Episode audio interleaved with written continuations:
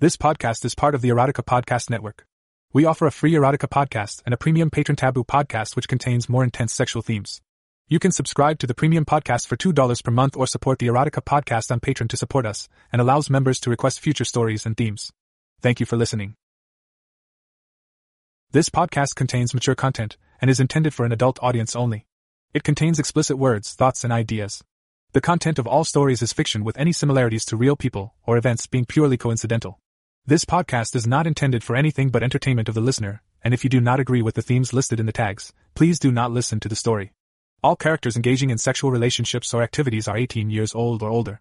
This story was found on a free website and brought to audio form here. I did not write and take no credit for this story. Please visit the link in the comments to further support this author. Endangered by LTPC. Chapter 01 Susan ran down the lane, memory guiding her through the night as she clutched the boy to her chest. He was too big for her to carry for long, but she needed to get away and conceal her presence while she still had time. Christopher sobbed quietly in her arms as she ran, not understanding what was going on. His father had told him to be good for Susan, and to remember that he loved him. He had then placed a hand on his forehead, causing Christopher to black out, the words be hidden till you come of age echoing in his head. Now, awakened by the sensation of being carried by Susan, he somehow knew he would never see his father again. Susan was panting hard by the time she reached the end of the path, sweat dripping down her face. She put him on the ground and grabbed his hand. Quiet, Chris, we have to be quiet. She whispered. They stood silent in the darkness. Chris shivered slightly, staring out into the night, and did as he was bid. Focusing on her inner strength, she muttered a spell she hoped would conceal her from Elfin's senses. The effect of the sudden energy drain made her stagger to one knee, which at least indicated the spell was doing something. Okay, Chris, now we have Torin. Desperately, she pulled him behind her as they ran toward the forest. Just as they crossed under the canopy of trees at the forest's edge, their path was illuminated from behind by a gout of flame streaking into the sky, followed by a bestial roar. Father! Chris cried out, twisting frantically from her grip before Susan regained her hold and clamped her hand over his mouth. She hoisted him up to carry him once again, moving unsteadily as exhaustion began gaining a foothold over adrenaline fueled exertion. The path twisted as they advanced deeper and deeper into the gloom. Behind them, the roars continued for a while, mixed with the sound of fighting, before being cut off. Tears streaked Susan's face and mingled with her sweat, as she ran with her charge into the night. Roughly 15 years later, Chris was having a dream. It wasn't a good or a bad dream, yet it was an all too familiar one. He was in his room. He knew he was asleep. He lay on his bed, unmoving, unblinking, staring out into the darkness lit by a faint, sourceless, purple light. Presently he could make out the end of his bed, the bedroom door, and his closet. All of the colors were off, much darker than they should be. Objects looked malleable, insubstantial, almost liquid to the point of transparency. He gazed without moving, his eyes changing position every now and then. As the dream continued, he sometimes shifted in bed, rolling over to one side as he slept, facing a new view though most likely a mundane one such as a different expanse of his pillow. These times seemed interminable to Chris, and in the dreams he seemed only to be waiting until he woke up. Mostly he just thought about things his girlfriend Annabelle, homework, computer games, sex, farm work, school, magic, other beings, dragons, Anything to pass the dream time. At the moment, his view revealed part of the forearm on which his head was resting. Unlike other objects, it appeared solid and wholesome, tinged with a slight purple glow. Chris had thought perhaps he was the source of the purple light. On closer inspection, as the hours of forced boredom marched on relentlessly, he realized the light was ambient, emanating from the air itself, and yet he seemed to emit it, too. Once, a few years ago, he dreamt he had seen his stepmother Susan open his door quietly and stand there, watching him. It had been exciting yet somewhat embarrassing to see her ghostly body lit by the purple light, her curves visible through her transparent nightgown. He had stared back, transfixed. While watching him, she had leaned against the doorframe, arms clasped together in front of her, unwittingly presenting her breasts seductively to him. He had talked with her about his recurring dream, but not about this one. The ether, that's what she called it, the nothing between everything. Everything in the ether was a bleed through from the norm, a shadow of its real self. Whatever that meant. Susan had tried to explain that the ether was like a sublevel of reality, the stuff between dimensions. Everything in the norm had a small presence in the ether, on the other hand, there were entities in the ether that weren't present in the norm wraiths, sprites, parasites, and plants, living off of each other, and from the energy bleeding in from the norm. She hadn't known why his dreams took him there. Perhaps it was just part of being a dragon, she'd suggested, something about which he would find out when that side of himself became unlocked. As a witch, she could enter the ether at will, but the energy costs for entering, exiting, and maintaining a presence in the ether were very high, and might trap her inside it if she wasn't careful. Chris shifted in his sleep, the new vista now revealing more of the upper part of his room. The silvery white moss was growing back. When he had first seen the plant gaining territory along his ceiling, he had tried to scrub it off as soon as he'd woken up, but without any success. Susan had been ecstatic though, immediately retrieving a paint scraper, a ladder, and an enchanted glass jar from her magic room. Spelling herself into the ether, she disappeared before his eyes, only to emerge about a minute later, enervated yet triumphant. holding a jar packed with the white moss. He then had to carry her to her bed, and she'd even called in sick the next day, to give her time to recover. Apparently, it was all worth it, though. Ether moss was supposedly very valuable as a magical ingredient. Everything from the ether was valuable, apparently. Not many beings had the strength, or will even to enter, much less use it effectively. Ether mages specialized in this, but despite her enthusiasm, Susan wasn't interested in attaining the much vaunted specialized knowledge. She was happy enough with her lesser magic, plants, and potions. Susan, his childhood nurse and tutor, now the sole parent of a teenage guy who, apparently, had a dragon trapped inside of him. Chris would have found this hard to believe had Susan not shown him things that couldn't be explained as anything other than magic. Then there was Jethry Dale, the old farmer in whose house Chris had grown up, and who had scared the shit out of Chris the first time he revealed himself as a werecat. No wonder he'd seemed so sprightly and quick, unnatural for any normal 78 year old human. Chris sometimes teased Jethry that it was no wonder he owned a dairy, in response to which he'd hear Jethry suck in his breath with a hissing sound and throw him a look of mock irritation. Then there were other things. For example, he could smell what other people couldn't, and he had a desire for gold and valuable objects. Sometimes he felt their presence nearby, even when not in sight, especially gold and gemstones. The sensation gave him a feeling of well being and contentment. In fact, Chris occasionally went gold hunting in the mountain ranges on weekends, and his life savings outside of about a thousand dollars was in gold, concealed in his mattress. He'd been quite industrious and now slept on its comforting presence. Chris had finally become resigned, accepting that there was a dormant dragon inside him. It would come out eventually, a thought both exciting and terrifying. Once it emerged, he would truly enter the magical world, no longer appearing as a human to all supernatural beings as he now did due to his father's protective spell. Susan had originally interpreted his father's incantation be hidden until you come of age to mean that when he turned 18, Chris would then be of age. However, that birthday had come and gone uneventfully over a year ago, and his dragon remained hidden. The next logical target date, therefore, would seem to be his 21st birthday, assuming that the enchantment was intelligent enough to adapt to its environment. They were now in America, after all. Susan had brought Chris to live at the Werecats farm outside of Laramie after fleeing Europe where his parents had died. However, she was far from sure, given that dragons matured much more slowly than humans. Dragons. His dragon was the reason he had to be hidden. According to Susan, they were almost extinct. Highly valued for their immense powers of spellcraft, longevity, strength, and healing, most were in hiding or under protection. Dragons overflow with magic, a dragon's saliva was a powerful healing concoction, his venom was the base ingredient in the deadliest poisons, and his spend was a powerful aphrodisiac that greatly enhanced sexual pleasure. Other parts such as scales, horns, and teeth would be extremely valuable to those involved in darker magic, but usually resulted in the death of the dragon during extraction. There were laws in place to prevent dragon hunting, an ultimately wasteful practice, but this didn't stop some from trying. His mother had died this way, and his father was killed for taking revenge on an elf royal who had hunted her down, or so the story went. Knowing that he would likely die and leave Chris with no guidance after his dragon emerged, his father had locked Chris's dragon inside him with the enchantment, effectively hiding it from the world until he had a decent chance. It was a decision made during a time of great desperation and with an overwhelming sense of loss. So, for all of the potentially great power, strength, cunning, and magic, Chris knew almost nothing about being a dragon, other than what Susan had picked up from his parents. Chris dreamed he was bored again, staring listlessly at the roof as he lay in bed. Exams and classes had ended several days ago, so no school assignments crowded his thoughts and schedule. Other than the ceremonies and socializing, things he generally avoided, he didn't have any reason to attend. Aleph Annabelle wanted to go, though, he would go with her. She was probably the only reason he hadn't been branded a complete loner at school. Having an attractive, well liked girlfriend had done wonders for his social image. He watched the ceiling some more before the dreaded view of his bedside table wheeled into view, the digital clock perched on top. Now he had to watch the countdown. He had tried turning the clock away from the bed before going to sleep. Ironically, he'd found that not being able to tell how long was left till the alarm went off was infuriating. Thus, when the clock was all there was in view, it mattered, the time ticked by. Only three minutes remained. Chris started to think about milking the cows. 5 colon 00 m. He felt himself rested from the ether dream, the alarm sounding harshly in his eardrums. Despite being in the waking dream half the night, he felt rested. After moving his legs over the edge of the bed and sitting up, Chris reached for his drink bottle and downed the dregs. Walking over to the switch and flicking on the light, he stretched and yawned a bit, waiting until his eyes adjusted, and then checked himself out in the mirror. He was happy enough with what he saw a broad and strong body, well muscled but with a healthy layer of fat over the top. They were real muscles from working. As to the top layer, he was too lazy and hungry to bother with getting the fat off.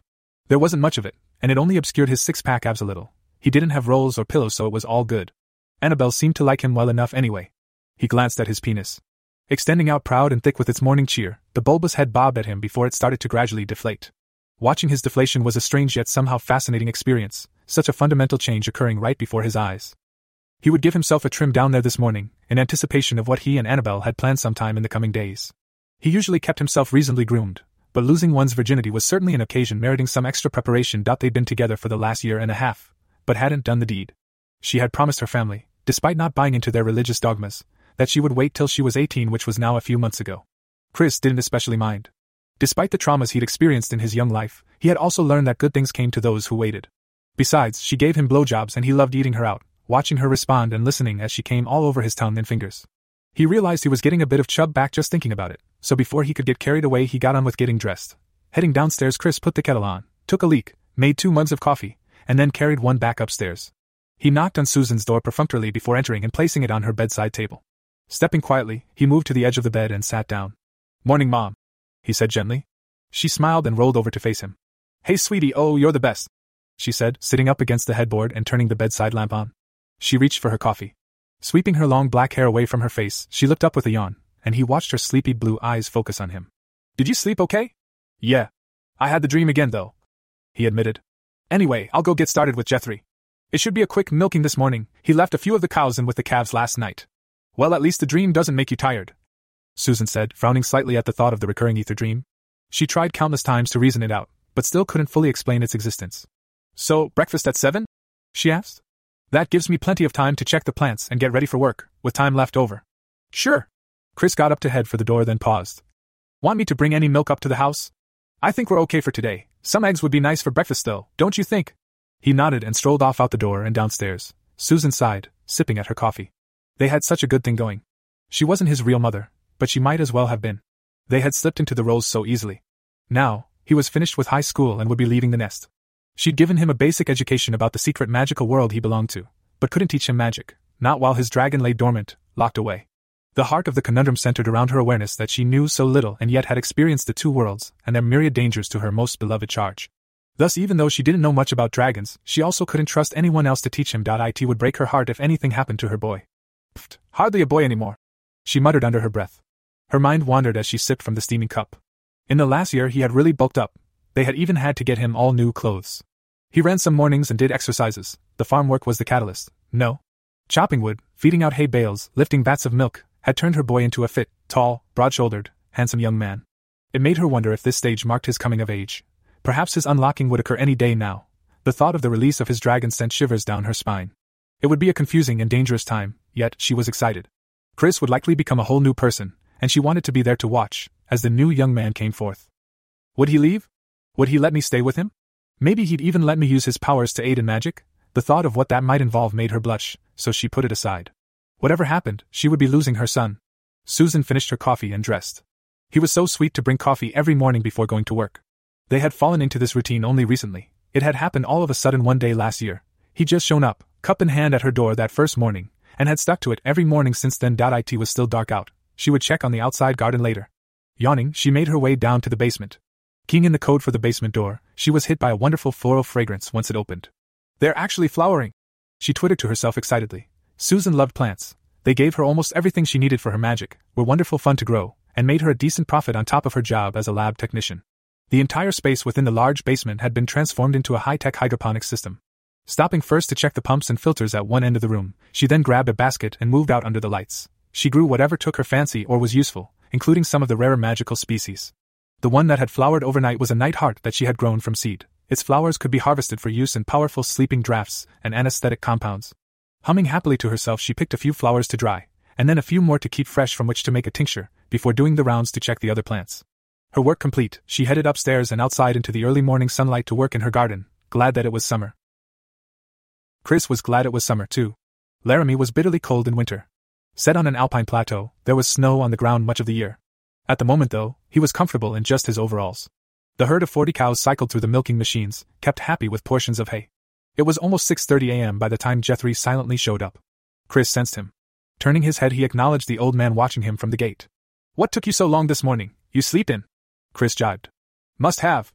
Jethry replied cheekily. After all, old age had some advantages, although, as a werecat, he wasn't really aging. Besides, you've got everything in hand, he said, nodding in the direction of the cows. Are you going to school today? If you've got time, there's some thistles coming up in the western bull field. I'm going to school, there aren't classes, but Annabelle will be there. They have some sort of event for leavers all day. I'll take a look at the thistles when I get back. He said as he unhooked a cow and let her out. Ah, to be young, to be young. Jethry smirked good naturedly. That girl has you wrapped around her finger. He liked to tease Chris a little sometimes. It was fun to watch him get flustered. Chris blushed a little but managed to think up a retort within a respectable time frame. I do okay. Besides, being with Annabelle beats grubbing thistles all day or hanging around with a lecherous old tomcat. Hey, I'm not that old. Jethry retorted. As to Chris's other accusation, he couldn't deny it. They stayed companionably silent for a bit as Chris got another cow hooked up. Trying to be thoughtful, Jethry waxed serious. Chris, be careful with her. She's a sweet girl, but once your dragon comes out, things will be different. She's only a human, and our world is all or nothing. I know, Jethry.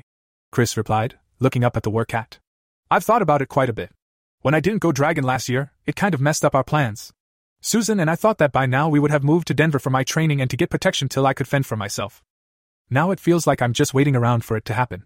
I don't know what to do with myself, and honestly, I didn't think things would ever get this serious with Annabelle. He paused for a moment to push up a loose milking cup. Besides, at the end of the summer, Annabelle will be going away to Denver to get her chef's qualification. He found it a little ironic that he would be the one being left behind.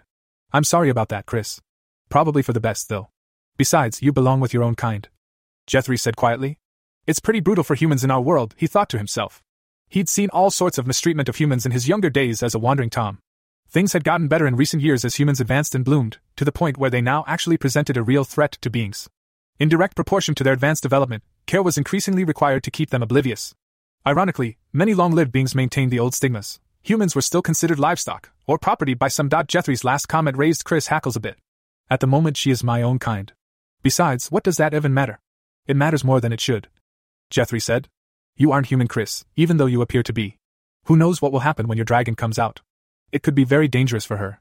Jethry didn't like what he was saying, but it was important to pursue the subject. He was the closest thing the boy had had to a father over the years.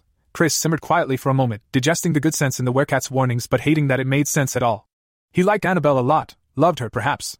I know that, Jethry. He said, his words followed by a frustrated sigh. At least we have this summer before she goes away. Hun. Jethry grunted jovially before breaking into a tune. Summer loving, had me a blast. God, make it stop. Chris laughed, glad that Jethry had switched back to his humorous side. Just promise you won't knock her up with a baby dragon or something. Jethry joked. I, we aren't, haven't.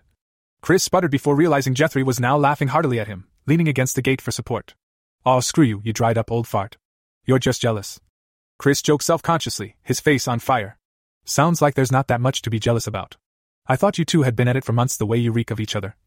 Wheezed out Jethry as he recovered from his belly aching laughter. Soon enough, my furry friend. Chris retorted, chuckling now. Bold words. I'll expect details. Jethry said, accompanied by a wiggle of his scraggly eyebrows. Yuck, yuck, yuck. Old man, you need to learn to use the internet so your frustration doesn't overflow. Besides, I thought Susan said you and Ms. Ashford had a thing? And what about one of the Stevens girls? Chris laughed as Jethry's face contorted into an expression of comical sorrow. The Stevens were a family of werecats, the only other such beings in the local area. They weren't aware of Chris's situation, thinking he was Susan's non magical human son. Nah, that old tart's cats didn't like me, and none of the Stevens Pride girls are interested in an old creeper like me. He paused. So, the internet, you say? I've said too much. Chris chuckled, standing up from checking a cow's teat. I'm pretty much done here, and all you're doing is standing around. You can finish up. See you tonight then. Jethry said. He watched Chris make his way to the chicken coop and then back to the house. He smiled. Chris was hard-working, quick, and good-natured. If anything, the old tomcat thought he could use a bit more backbone, but the dragon would take care of that. Mythought, Jethry froze. Suddenly experiencing an epiphany, he envisioned Chris, mature, looking a man and mostly acting like one.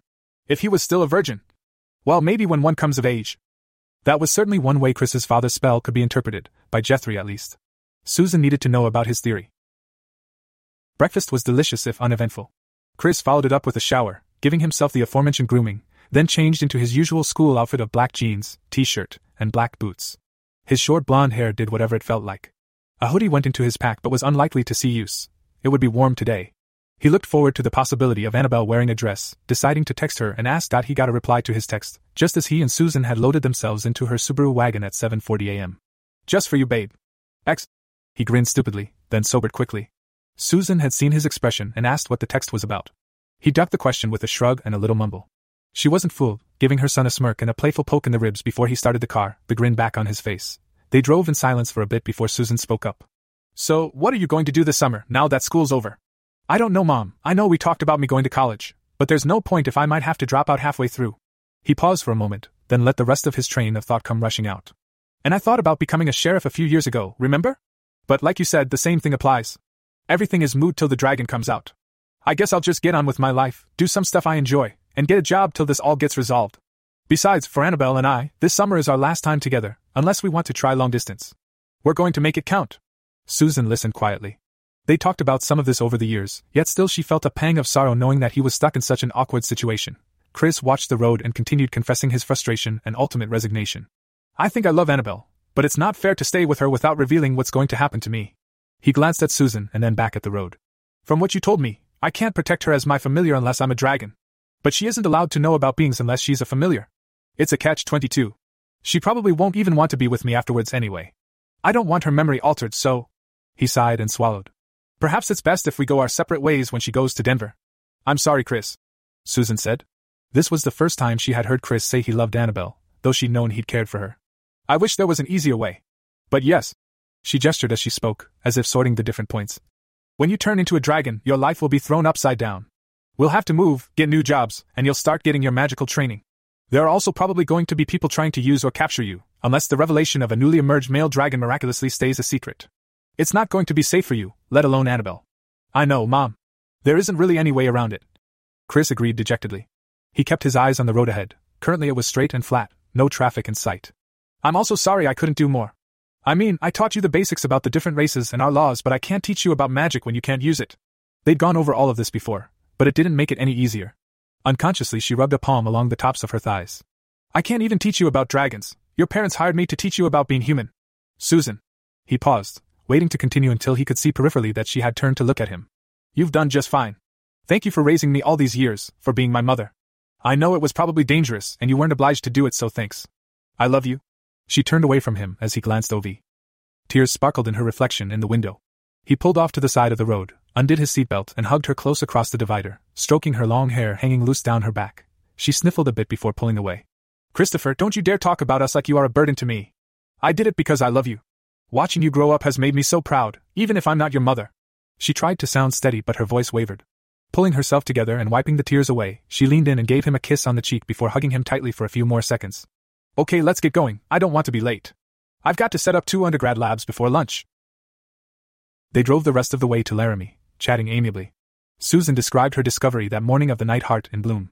Chris then asked her to tell him more about the Midwestern magical territory under Lady Nalakis.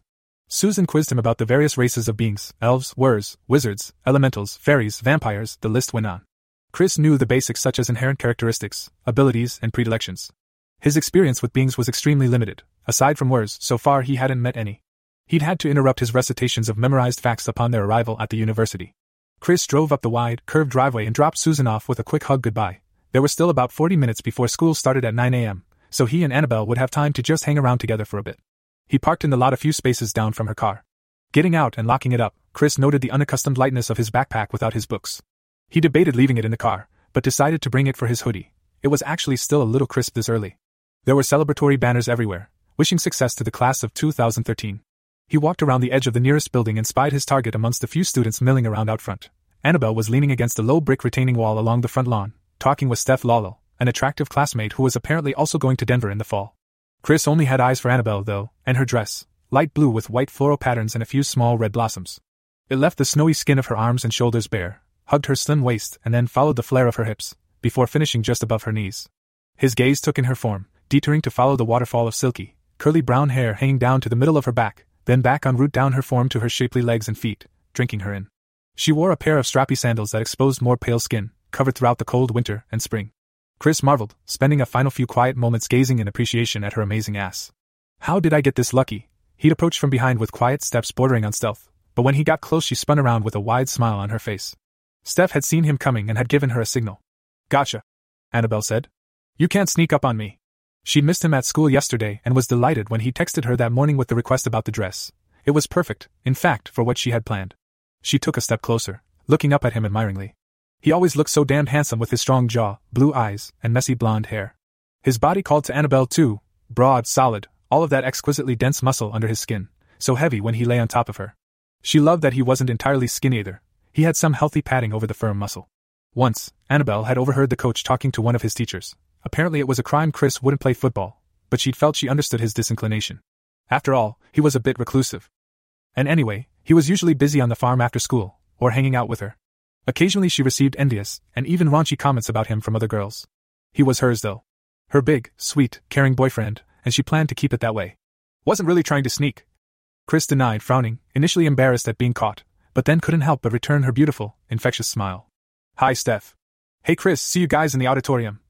Steph replied. She walked off to leave Chris and Annabelle in their own little world. Do you like the dress I wore for you? Annabelle asked coyly, giving her hips a side to side twist to raise the hem slightly, knowing full well that he did like it. The hungry look in his eyes when she teased him made her feel powerful. Truth be told, she was chilly in the dress, but it was worth it to see the transparent, stupid adoration spreading across his face right then. You're so beautiful, Dee, Chris said quietly, stepping forward to envelop her in a firm hug. He loved using his pet name for her, it fit perfectly. She'd once called him Snake Eyes, teasing his bad luck. He'd retaliated with DOYS, and thus Dee was born. In his arms, she was the perfect height to bury his nose in her hair, inhaling her scent mixed with notes of vanilla from her perfume.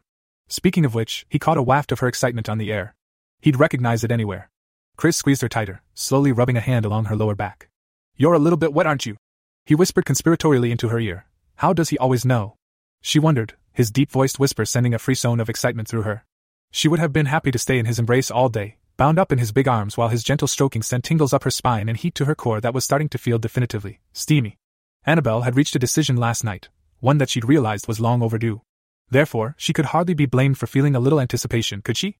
In response to his whisper, she gave a little wiggle, pushing her small breasts into his chest and nuzzling his neck slightly. In that moment, Annabelle wished she was more well endowed up front, with something more to mash into her man, so to speak, but such is life. He didn't seem to mind. She pulled away from him slightly, and moved up on tiptoe to whisper what she had decided yesterday. Today, she breathed, giggling when she felt him tense once he understood her meaning. Really? Chris asked, heart pounding at the idea. He guided her away slightly, holding her shoulders so he could see her face. Her expression mirrored his excitement, without a hint of hesitation. Yep, she said with a smile. It's high time. I'll drive us back to your place after school.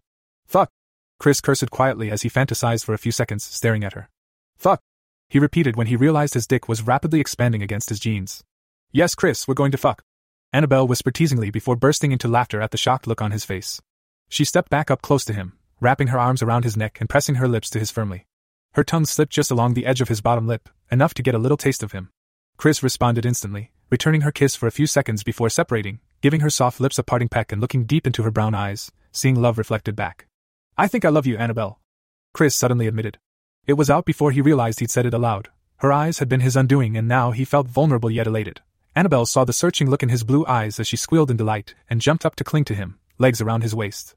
He stumbled back from the impact of her weight, then steadied them both and held her tightly as she peppered the side of his face with kisses. Joy flooded her entire body at his words. I love you. I love you. I love you, was repeating over and over frantically in her mind, the heartfelt words expressed through her kisses. Freezing for a second when she realized what she was doing, she calmed herself and pulled back to look at him again, still supported by his strong arms around her waist. I love you too, Chris. She said more seriously. Chris's heart soared. It felt amazing to declare himself, and have it return so enthusiastically. His ear felt a bit wonky from her close range squeal, but he dismissed the irksome ring, smiling so widely he thought his face might break. He gently kissed her again before setting her back on the ground, mindful of them making a scene. Thankfully, there weren't many around to notice. He ran his hands up and down her arm and noticed the chill and goose flesh on her bare skin. Vulnerable. Of course, she's cold, she's human. He flashed to the conversation he had had with Jethry this morning. You aren't human, Chris, even though you appear to be. Who knows what will happen when your dragon comes out? It could be very dangerous for her. You're cold. Chris stated, a little somber now, his former elation shattered. Sure. Annabelle replied with a giggle. But I couldn't care less. He had finally admitted it to her. You love me. She whispered conspiratorially before laughing giddily. Yes. I do, he replied, as if stating a fact, his response lacking an accompanying grin. He pulled his backpack off of his shoulder and retrieved the hoodie for her. She accepted it gratefully and put it on. It hung baggily around her tallish, slim frame, reaching down to just below her, but yet she hardly noticed, distracted by the sense that something had cut short his post admission high. Okay, babe, let's get going. Chris put an arm around her waist and guiding them toward the auditorium. He needed to find a secluded spot and have a serious talk with his girlfriend. Something might have dulled Chris's good mood, but Annabelle was the happiest she had been in her life. She leant against him as they walked, absolutely content, floating in the clouds. Her heart was happily thumping, recirculating good feelings all through her body. Skin tingled wherever he touched her, so she pushed him closer to his side. As they walked together, Chris pondered how to explain. He had to do something. He couldn't selfishly lead her on without giving her some sort of warning. Sighing, he leaned over as they walked, pressing his lips to the top of her head. He really did love her. Thrills coursed his body as he felt her awkwardly pulling herself tighter to him. She loves me. Part of his mind continued to shout gleefully, while another part dreaded what would happen next, all the while rehearsing what he was going to have to say. The auditorium was empty. Chris pulled Annabelle up the steps to the second to last row, then along it to the seats in the furthest corner. He sat for a minute, collecting his thoughts frantically as she snuggled into him. He's tense. There was something wrong, but she couldn't understand what could have him this wound up. What is it, Chris? She asked as the disquiet seemed to escalate, threatening to envelop them both. Slowly, she sat up in her chair and turned to look up at him. She knows. Chris panicked, almost reaching the point of chickening out. Okay, where to begin, ah shit. He said in a flurry of words as he tried to steel himself. Annabelle looked at him confused, a slight frown marring her pretty features. Okay. Um, just listen, Annabelle, please just listen. I have to tell you some stuff. Serious stuff about me, but I can't explain it all right now, I'm not allowed to. God, this is going to sound so stupid, but I don't want you to get hurt. Annabelle cut him off. Chris, I know you're not stupid enough to be breaking up with me right now, especially after what we just said, so what the hell is this about? The unease grew inside her at the pained look she saw plastered across his face as he avoided her gaze. No! God, no! I don't want to break up with you, babe, I love you. Chris assured, meeting her eyes momentarily before dropping them again. Look! Just. FFFSSHHHH. He felt freaking terrified, hands wringing and clammy in his lap. Hey! Annabelle quietly reassured. It can't be that bad, just tell me. She reached over and took hold of one of his hands. The strength with which he clasped hers in his now clammy grip almost made her wince. Maybe it was bad. Feeling slightly better, Chris forged ahead. All right. This will sound strange and stupid, but it's the truth. Okay? Well, at least part of the truth. I can't tell you the rest now. He paused to see if he could gauge Annabelle's reaction. She just nodded. I'm in hiding. He resumed, focusing on making his explanation as clear as possible. I didn't do anything wrong, but some people might hurt me if they knew who I was. Like witness protection? Annabelle interjected, then cast furtive glances around the auditorium, looking around like she feared eavesdroppers. This was more serious than she'd thought. Not really. Chris answered. Please, Dee, I can't tell you the whole thing. In a few years, something is going to happen to me and I'll stop hiding. But my life is going to be flipped upside down. It could be very dangerous. Why? What's going to change? Annabelle asked, confused. Why can't you tell me? I can't tell you because if I did and those people found out, you'd be in danger. Chris said it pleadingly, hoping it would be a good enough reason. Annabelle, believe me, it's very dangerous. My parents were killed for something to do with all this. Your parents were killed? Who by? Wait, Susan isn't your mom? Annabelle was incredulous. It all seemed unbelievable, but the desperation in Chris's voice, and the way he was wound up so tight convinced her he was being sincere. The part about his parents and Susan really threw her, though. Annabelle had known Susan for years. They got along great, and she knew they both loved Chris. How could Susan not be Chris's mother? Susan is my mom, but not my biological mother. She was kind of my nurse till I was four, but when my parents were killed, she looked after me, and we've been in hiding all these years. I can't tell you what happened to my parents. Honestly, I don't know the whole story anyway. Chris paused to work out Annabelle's expression. I guess, oh, I don't know. I had to tell you that stuff before we go any further. I love you, Annabelle, but in a few months you'll go away to college in Denver. I don't want to lead you on. You could come with me. She said hopefully. No, I need to stay hidden. Besides, you won't want to be with me after this whole thing comes to light. Chris said dejectedly. Bullshit, Chris, I love you, so don't turn this around on me. I want to be with you, and as long as you still love me, that isn't going to change. Annabelle scolded, angry that he was cheapening her feelings for him. I'm going to Denver in autumn and I want you to come. If you don't, that's up to you, but I've got all summer to convince you, and I haven't even started trying. She suddenly shifted in the chair and moved over to face him. Straddling his lap, she leaned up and mashed her lips against his. If this was so serious, she would give him something to fight for, prove she wanted them together. Her tongue demanded entrance to his mouth, and she nipped his bottom lip, pulling herself closer when he tried to get away. After a moment, Chris relented and opened up to her, lifting his arms up and around to hold her. Annabelle slammed her tongue home, and they were locked in a slippery duel for a few moments before the kiss mellowed. She moaned quietly and broke for air with a gasp, holding his face in her palms. I can't come to Denver. Chris started. You will. She countered. It'll be dangerous. You'll protect me. I'll change. And I'll still love you. Fine. Chris relented. Don't say I didn't warn you. The smile on his face told Annabelle he was happy with the outcome. Unable to dissuade her, Chris could do nothing more than appreciate her devotion. Although she by no means knew the whole picture, he didn't feel like he was taking advantage of her anymore. I'm sorry about your parents, Annabelle said, lowering her hands to play across his chest absently. It's okay. Susan is a great mom. Chris said. His own hands on her waist weren't idle either, thumbs stroking her soft tummy through her clothes. So, Susan's your mom now and you're in hiding. Something important is going to happen to you and some people might want to hurt you. Annabelle clarified. Pretty much. And you can't tell me because it would put me in danger. If this is a joke, I'll frickin' kill you, Chris. Yes, yes, and no joke. I'm deadly serious. Damn it, sorry, that last was an accident. Give me something here, Chris. A clue, what's it all about? Magic, Chris said truthfully, knowing she wouldn't understand.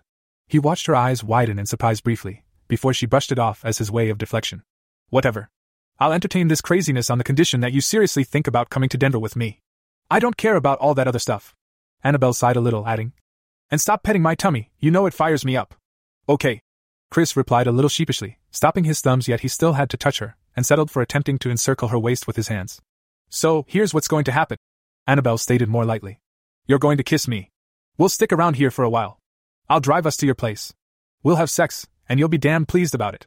God, I love you was all Chris could say before they were at each other again, lips locked passionately, only coming apart when people started to enter the auditorium. The rest of the day flew by surrealistically. There was a farewell speech given by the principal, and then one by a guest speaker from out of town who emphasized the importance of doing what you loved and not letting opportunities pass by. Lunch was a barbecue for the graduating students, staff, and faculty who didn't have classes with the younger grades. Everyone was saying goodbye and making plans for the summer, while Chris and Annabelle sat together and snuck kisses when they thought no one was looking. They talked to a few friends and made plans to go to a leavers party the following Saturday. By 2 p.m., they were ready to go. Chris drove Susan's car to the university lot and met Annabelle there by the curb at the entrance. Susan had her own keys and would drive home after work.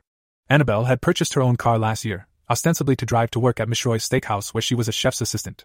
Her parents hadn't liked it, but it was her own money. She and Chris had taken advantage of the freedom and privacy it afforded them over the past year, to Annabelle's parents' consternation. She loved her parents dearly, but honestly couldn't wait to be out of their stuffy, rigidly pious house for good. Chris got in and they drove off in nervous anticipation, toward the farm. Your parents? Chris asked, feeling like he had to run a checklist to assuage his nervousness. At work. They don't know I'm staying over, but I'll deal with that in the morning. Annabelle replied. Susan? She asked. She's cool, we've done stuff before when she's at home, she must have heard us. Besides, she won't be back for hours. Chris confirmed. Protection? I'm on the pill, you've got the condoms. Jethry? Will either be asleep or listening at the door. Annabelle joked. You're probably right about that. Chris chuckled. You're sure you want to do this? Even after what I told you today? Yes, Chris, you're not backing out now. We're going to lose our virginities and it will be wonderful. Besides, I've practically been frothing at the mouth all day. Annabelle said huskily, squirming in her seat in an attempt to scratch her delightful itch and wind Chris up. I know. Chris admitted. I can smell it. Annabelle stared at him for a few seconds before putting her eyes back on the road. That's hot. She breathed a moment later. They drove for a few more minutes in silence until they turned down the long driveway. Chris asked, How are we going to play this? We're going straight upstairs. Annabelle replied. As soon as the car was parked, they got out and practically raced to the house. Chris held the door for Annabelle, then followed her close up the stairs, placing a hand on her firm behind, feeling her body move. The hand felt scaldingly hot to Annabelle, who happily accentuated her stride for him. Reaching his bedroom, they fell upon each other, wildly kissing as Chris pushed her back to sit on the bed.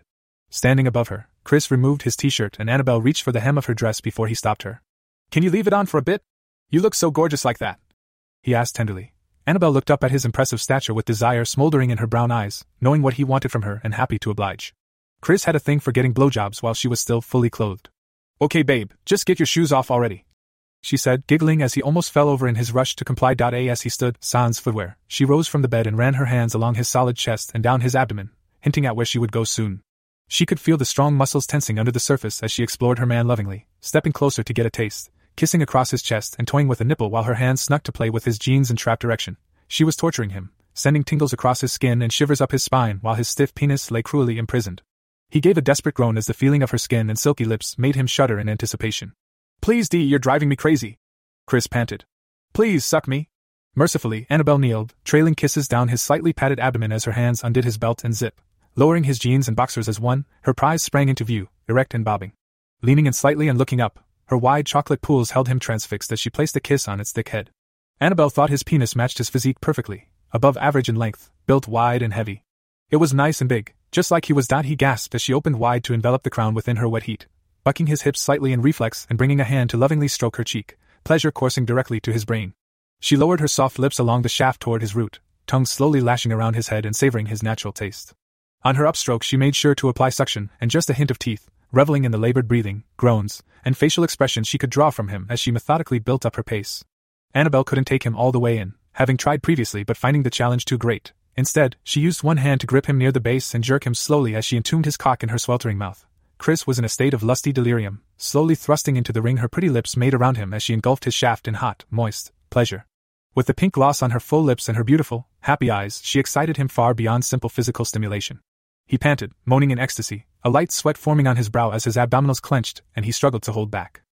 Her sweet lips were stretched near their limits to encircle him and seal him in her hungry mouth, but her eyes were always his undoing, brown, loving, and twinkling up at him from beneath her eyelashes, holding his gaze throughout, her intense expression begging him to come too soon. She looked so sensual, kneeling in her pretty dress, lips around his shaft while her tongue worked its unseen magic. His picture of her as a nubile innocent was corrupted by her lusty stare and those little sounds that escaped from her lips, as she tried to smile, while her tongue traced the ridge of his cockhead.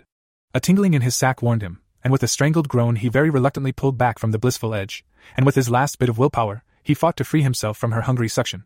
God, you're amazing! Chris blurted as he regained his breath and composure.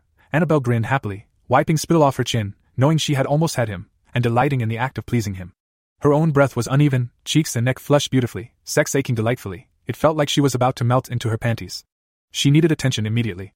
Chris, undress me. She demanded. Swift to oblige, Chris lifted her up from where she knelt and ran his hands under her dress, then up and over her slim frame, relegating the dress to the floor. Those strong hands brushed around her ribs to unclasp her bra at the back, sending tingles anywhere he touched. Her small breasts were revealed, protruding only slightly from her chest with tiny brown areolas and matching, now puckered, nipples. Chris gave each beautiful little cupcake a swirl with his tongue in a gentle suckle, drawing a whimper from Annabelle, who, he knew, was very sensitive when she got this wound up. She wore a padded 32A most of the time, but Chris would have happily played with her cute, rounded little tits all day. After a while, he kissed down along her tummy to her navel, relishing her soft and smooth skin. She loved it when he worshipped her belly button with half erotic, half ticklish tongue strokes. It always made her insides clench. Reaching the top of her slightly frilly white panties, he nuzzled into her fragrant humidity wafting through the moistened fabric. His hand stroked over her firm, peachy ass, catching the edge of the fabric and pushing it along to bunch at her ankles. She quickly stepped out of them. Exposed, Chris kissed a smooth, milky thigh before he ran his tongue over her swollen pussy lips, collecting her familiar, delicious taste. He rested his nose in her trim patch of brown curls and brushed the tip lower to occasionally tease her excited clit. Fuck! Oh, yes. Chris, unha, that's so good. Annabelle exclaimed as Bliss rocked her body, and she grabbed his hair a bit roughly, pulling his hot tongue further into herself. Chris got the message, parting her petals and delving into her juicy pinkness as moans and profanities spilled out of her sweet mouth. He pushed his tongue inside and laved, then thrust deeply for a few minutes, as she writhed on his face, building her up then retreating to swirl his nimble tongue over her clit, triggering her climax with a little suction. Annabelle screamed out her pleasure unintelligibly, her entire body racked with waves of bliss as she held herself against his mouth. Eagerly capturing the slickness escaping her quivering pussy, he savored the essence of her womanhood and its salty fragrance with hints of tangy sweetness. As he tasted her pleasure, delivered by himself, he made sure to support her shaking body as the orgasm drained her. Slowly he laid Annabelle down in the middle of his bed while she caught her breath, small aftershocks making her beautiful body twitch every few seconds. Chris left her there to retrieve a condom from his drawer, undoing the package and rolling it down over his meaty shaft. He then joined her, lying on the bed kissing her breasts, then up along her collarbone to her delicate neck, and finally to her lips. Still in a pleasure induced stupor, though recovering quickly, she kissed back sloppily but with fervor. He was already lighting another fire within her. Annabelle need him inside her, longed to feel his big cock filling her, taking her. No. Chris, I need you now. She moaned, desire tingling through her body wherever they touched. Delivering one more kiss and whispering his love in her ear, Chris got on his knees and positioned himself. Annabelle opened her snowy legs wide and high. Shaft in hand, he ran the head along her slick lips, bumping her clit, making her wriggle and arch. Despite the apprehension she felt, she looked up at him and gave a nod, knowing it would hurt but that he would be gentle. Chris shuffled forward slightly, his butt resting on his heels, thighs flush against hers. He put a reassuring hand on her waist, stroking her tummy while the other positioned himself at her scorching entrance, her swollen pink lips already kissing the very tip. She placed a hand over his and gave it a squeeze, she was ready. Chris trapped her gaze in his own and slowly pushed his hips forward, groaning as her lips parted reluctantly to accept his thick crown. They gasped in unison as the entire head submerged completely, continuing slowly, deeper through her narrow, untried channel. Chris held himself still when he reached her maidenhead. How incredibly tight and soft she was. Looking down at their joining, Chris marveled at how wide her pink little pussy had stretched to accommodate him. Do it quick, she whispered. Chris looked at her and saw the determination in her eyes. Gripping her waist firmly with both hands, he pulled himself out slightly, his shaft coated with her juices. She gripped his wrists in final approval. Looking into her eyes, he pulled her down onto him as he shoved forward quickly, tearing aside her barrier and sinking deep, almost to his root with an unintelligible shout. Annabelle shut her eyes tight and whimpered through the pain as Chris lowered his torso on top of her, holding her close. You're so brave. He told her gently between heavy breaths, holding himself still inside her. I love you so much, and Annabelle, oh God, you feel so amazing. Thank you, as she adjusted to him, Chris tried to distract her, kissing her ear, neck, and finally her lips. She kissed back more enthusiastically as the pain slowly dulled, replaced with a decidedly satisfying fullness. She experimentally clenched, feeling him tense up and suck in a ragged breath in response. Reaching down along his body to her sex to feel around their joining, she discovered that he had not sunk himself to the hilt. A little yet remained outside of her. Okay. I think I'm ready. Chris, I can't believe how full you make me feel. Just, go slow, okay? She panted, reaching up to wrap her arms around him, letting her legs relax and fall further toward the bed. Slowly, he pulled out a few inches, her pussy clutching at him, then gently thrust back into her, making a little headway.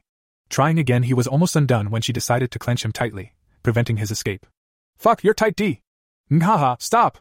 I'm not going to last, he warned, pausing deep within her until he could regain control.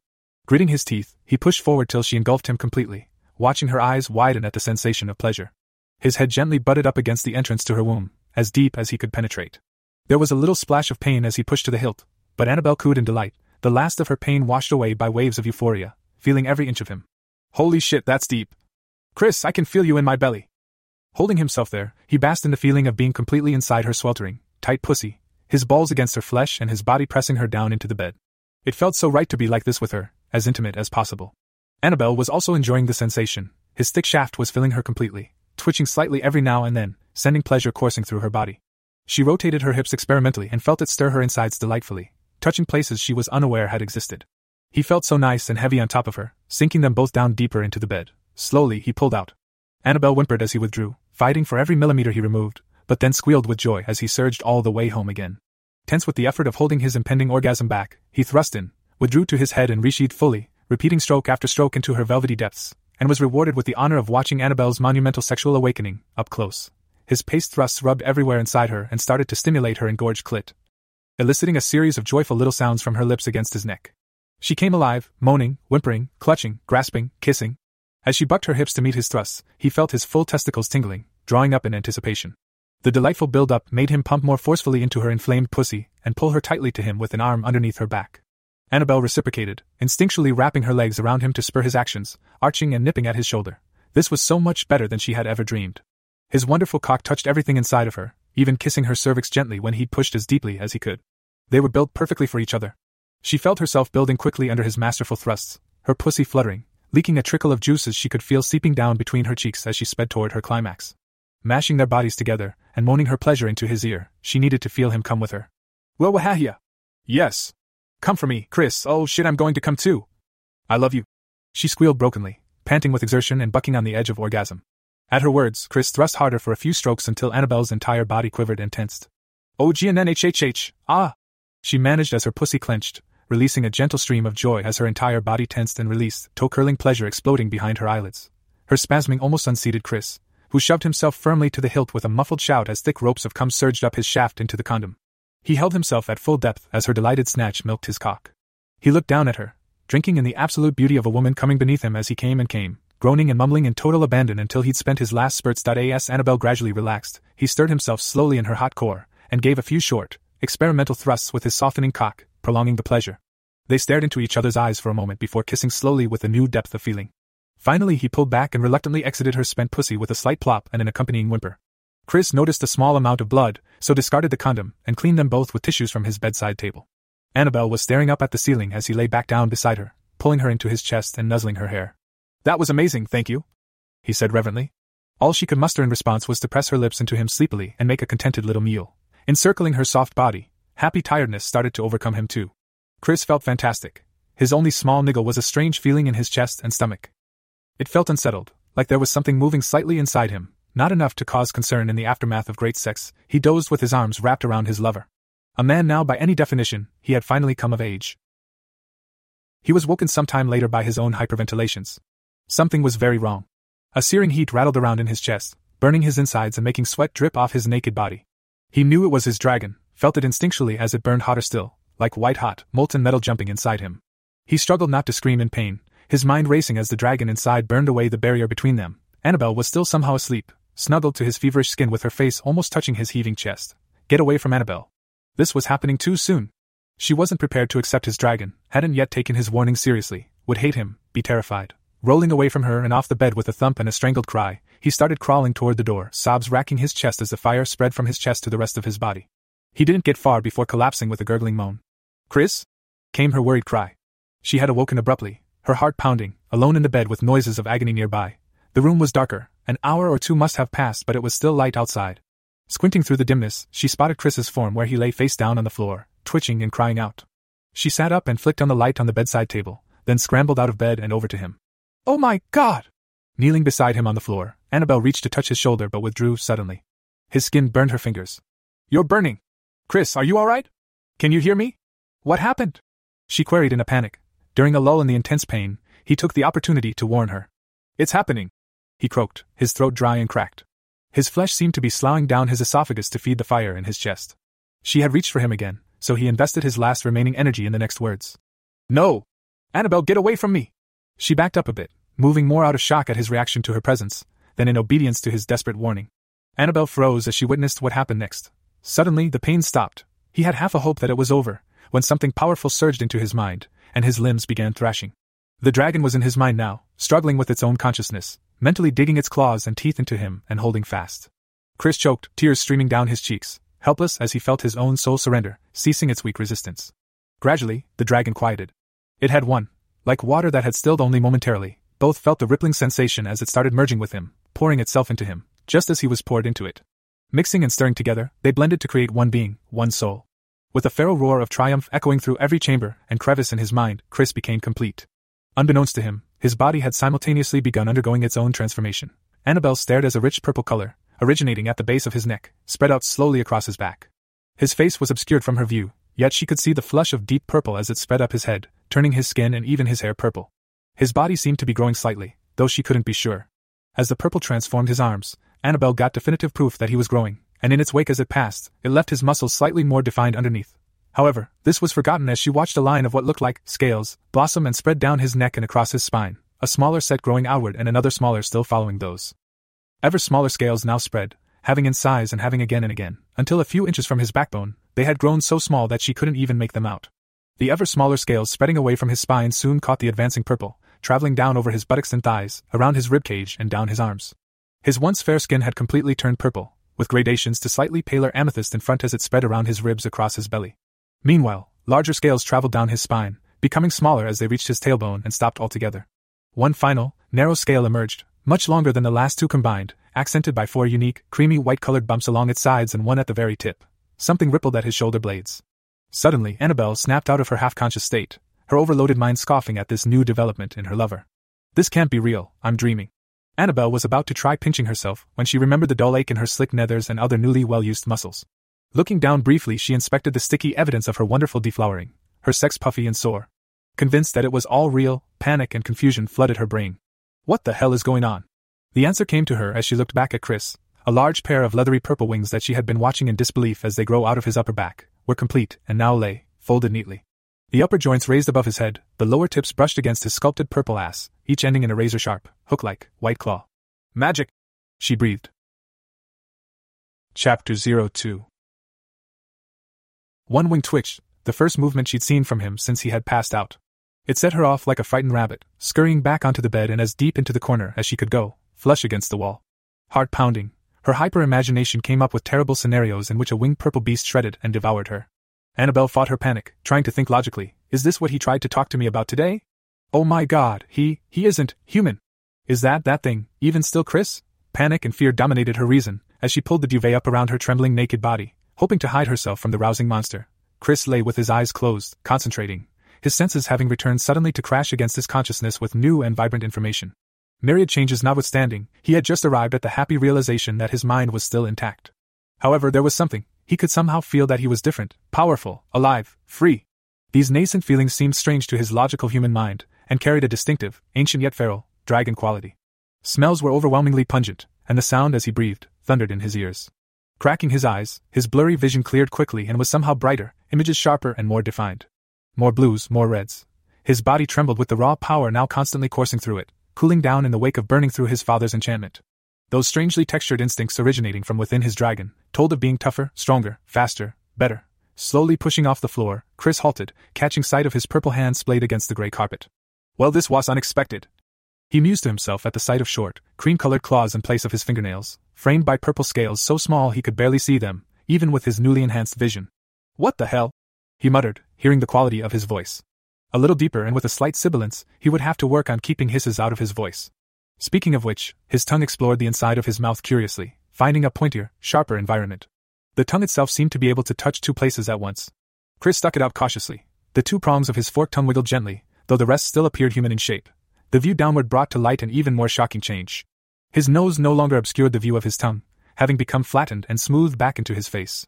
Feeling along its contours, Chris found several other differences. His nostrils were slit like, his lips were thinner, and a formation of small bumps pointed back in a line underneath his hair just above his temples. Opening his mouth, fawn like canines were at least a centimeter longer, and sharp points could be felt along the rest of his teeth. It all sort of made sense, if, as he suspected, he was currently a hybrid of both dragon and human forms. The dragon agreed. He examined his front, his chest and abdomen now creamy white, blending with the purple as it wound around his sides. With one arm, he reached back to partially extend a wing. The leathery webbing was supple and smooth, purple on the back, creamy white underneath, sharing his body's color scheme. Any part of him that was equivalent to a dragon's underbelly was this lighter ivory, included his palms up to his underarms, his chest, neck, tummy, and penis. On cursory inspection, the shape of the latter had changed, too, with a more flared, wider glans, and strange pointed tip. He was amused that the merge between the white and purple traveled the underside of his shaft, leaving the top creamy with a strip of purple along the bottom, giving him a legitimate case of blue balls. Gone was any trace of body hair.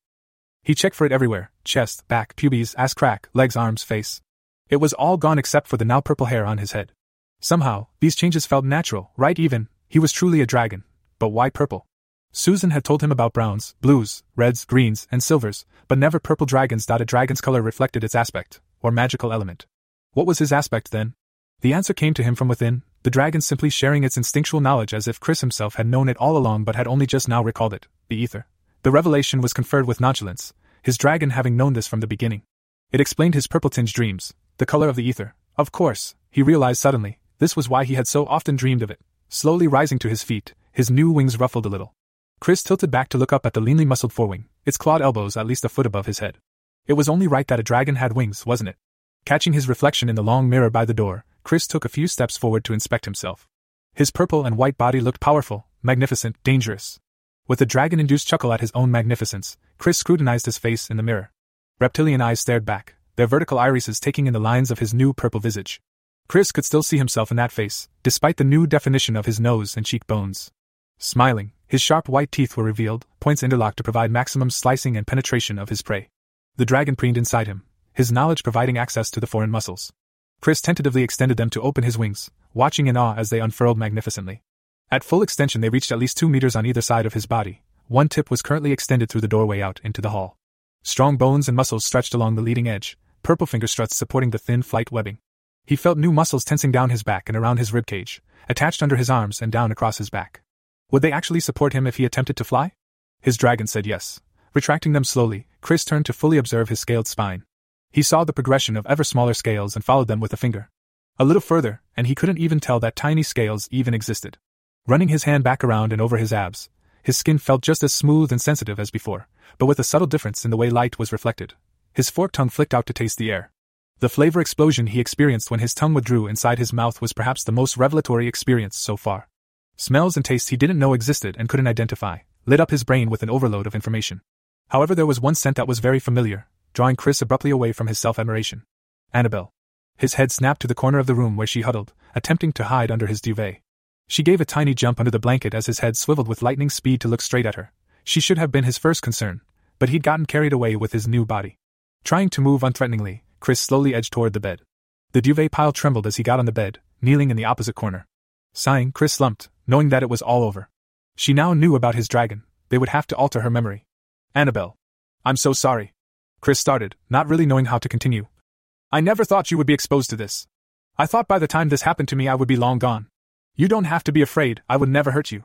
There was a pause in the trembling, and Annabelle peeked out behind her improvised cover. Chris? came her whispered voice. His deep voice was still gentle and reassuring, but he seemed to put a bit more emphasis on his S sounds. Yes. D, it's me. I know I look scary, but it's me. Chris implored, extending an arm to try and coax her back to him. I'm so sorry it happened like this. Annabelle lowered the duvet completely and stared open mouthed at the creature in front of her. He looked dangerous, terrifying, entrancing, and beautiful all at the same time as he knelt on the bed a few feet away, an arm outstretched like he wanted her to go to him. It looked so out of place, this beautiful monster kneeling on the bed, looking crestfallen. What are you? was all she managed. I'm a dragon. How is this possible? I was born this way. He sighed. My parents were dragons, but when my father knew he was likely to die, he placed an enchantment on me, which hid my dragon away while I grew up so I would be safe. This is why you said you were hiding? What could possibly hurt a dragon? D, there's a whole magical world you don't know about.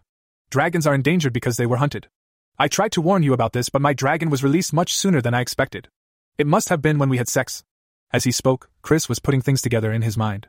It must have been losing his virginity that had triggered the breaking of his father's spell. I did this to you? Annabelle's voice trembled.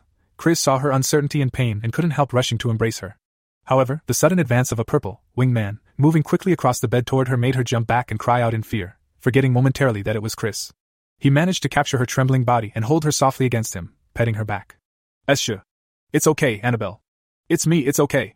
I didn't mean to scare you like that, I just wanted to hold you. None of this was your fault, it's just who I am. All we did together was unlock this side of me. I don't regret a second, I love you. Chris soothed, pausing before continuing to the painful part. You weren't meant to find out about this, but it's okay. If you don't want to stay with me, I'll go. It'll be like I never existed. Chris's heart was breaking and the dragon was snapping his fangs in anger at this promise to leave their mate. Annabelle calmed as he spoke to her, melting into his warm, firm chest as he stroked her. His scent flooded her lungs, imbuing her with a sense of comfort. It took a moment to process his last sentence, but she realized he was leaving her.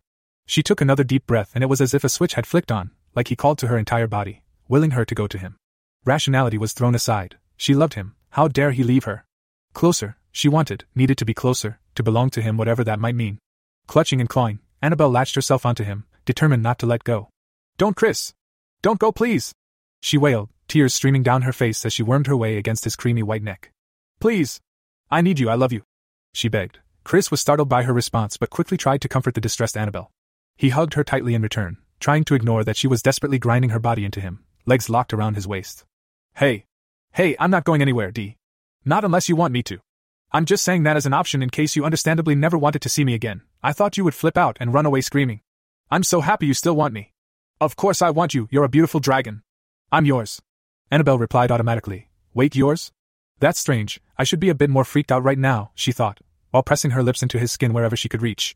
He was so smooth and warm, he smelled great too, definitely masculine with a hint of sweet, spicy smoke. I should stop this. Oh. I bet he tastes great too. Her addled mind reasoned, swirling her tongue on his skin where she kissed, delighting that he tasted just like he smelled. She couldn't stop herself. Something was definitely wrong. Chris was relieved at Annabelle's vehement affirmations, but now she was trying to lick him all over, moaning breathily as she sucked and nipped at him. He got distracted as she toyed with a nipple, all the while rubbing her pussy slickly against his pubic bone with her ass cheeks teasing his hard on. His dragon was purring inside him, happy with the way she worshipped their body.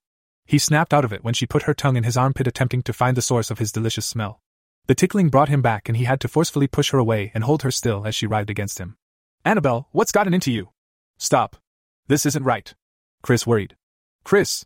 Oh! Annabelle panted, struggling to get back to him. You smell so good, I just want to taste. What's happened to me? Regaining some control, she looked up at him, focusing on his concerned purple eyes. The shock of noticing that they were now reptilian brought her back. He was a fucking dragon. He blinked, and she saw a membrane retreating to the side of his eye. He had another see through eyelid underneath his human set. It was so odd that she noticed it now. There was something wrong with her, she could feel her emotions raging out of control. She loved him so much, but now it was like she was desperate to be possessed by him, to prove herself worthy of being his. Her body was hot and achy, starting to sweat a little. It felt like there was a fire in her womb, leaking molten desire down onto him where she squished her mound wetly against his skin. Chris, what did you do to me? I'm burning up. Oh my god, how wet am I? Dragon struck came the pleased response inside his head as he felt her juices flowing down onto his balls, dripping onto the bed while his pulsing cock twitched between her cheeks. Oh, i I'm so sorry, I think you're dragon struck. It's like pheromones or something. I don't know what to do. It was too much. Annabelle couldn't resist it any more as the slim control she had over her desires slipped back into a lusty craze. Take me. She whimpered. No, Annabelle, fight it. Chris said desperately, trying to hold her still while she writhed to get him inside her. Do it! I love you, Chris, take me, claim me! Annabelle screamed, her desperation flaring at his resistance. No, Annabelle, not like this! You're not yourself, you're drugged. I don't care! came her ragged response. What she was experiencing was delicious, but dangerous at the same time, like some unknown doom would befall her if she didn't convince him soon. Don't you want me? she asked, seeming vulnerable for a moment. Chris relaxed a little, letting his guard down at her hurt expression. Of course I do, it's just. She took her opportunity and clawed her way back to his body, wrapping around it in a death grip. Chris tried to pull her away but couldn't without risking hurting her. His dragon tried to tell him that this was normal for the first time between dragons and humans, but Chris was unmindful, distraught that he'd done this to her, that he'd somehow played with her mind. The female loves you, she needs you to claim her, reassure her that she's yours. Our scent only amplifies her desires, among other things. It doesn't create them, his dragon informed him, eager to sink into Annabelle's tight, hot flesh. We will have a serious talk about your effect on the people I love once this is resolved. Chris projected ominously. We are one being. I love her just as much as you. Now shut up and give her what she needs, came the startling reply. While their internal debate raged, Annabelle had secured her position. Locking her ankles and wrists around his broad body, she pulled herself up to his ear. Fuck me! She demanded. No!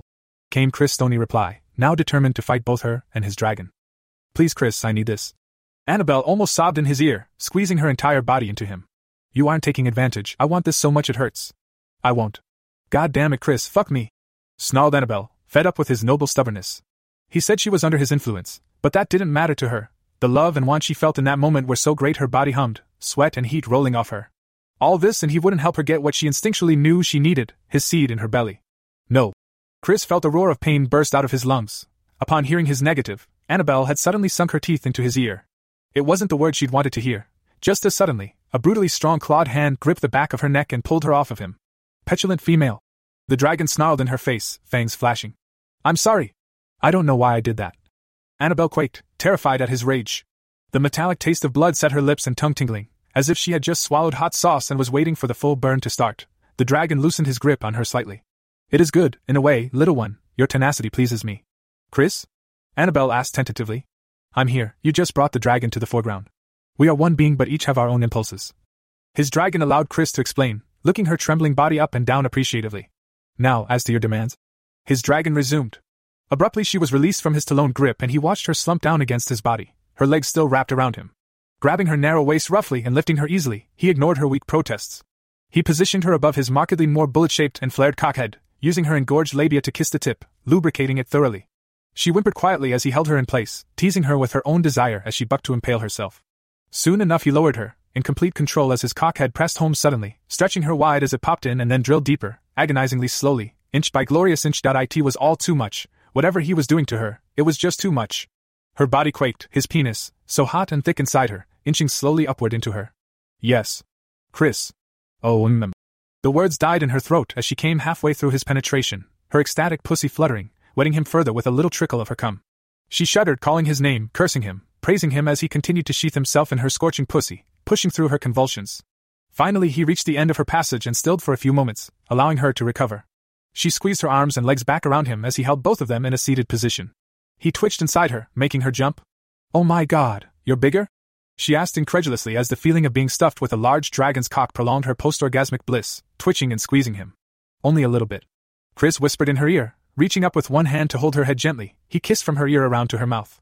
Tasting his own blood there, he licked it away while kissing her softly. Annabelle attempted to slide her tongue into his mouth but retreated at the feel of his sharp teeth. Instead, their tongues waged an increasingly feisty duel within hers until Chris pulled away. I'm going to fuck you now, D. He growled, grasping a large fistful of her thick hair. All she could do was look up at him, doe eyed as he ground his thick crown deep inside her with tiny thrusts. Her pleasure laced with intense sensations bordering on pain, she came again in just a matter of seconds, bucking and undulating her tummy as he demonstrated his mastery of her needy body. Again she flooded him with her juices, soiling the sheets below as she tried to scream in ecstasy, but no sound came out of her gasping mouth. The orgasm didn't as last long, but that didn't matter. Within seconds he started pulling back, fighting her tightness as he raised her up, holding with only the thickest part of his head at her opening before pulling her back down again, battering his way into her spamming pussy. He was being rough with her. It was slightly painful, but in the moment his animal passion and dominance felt exactly right.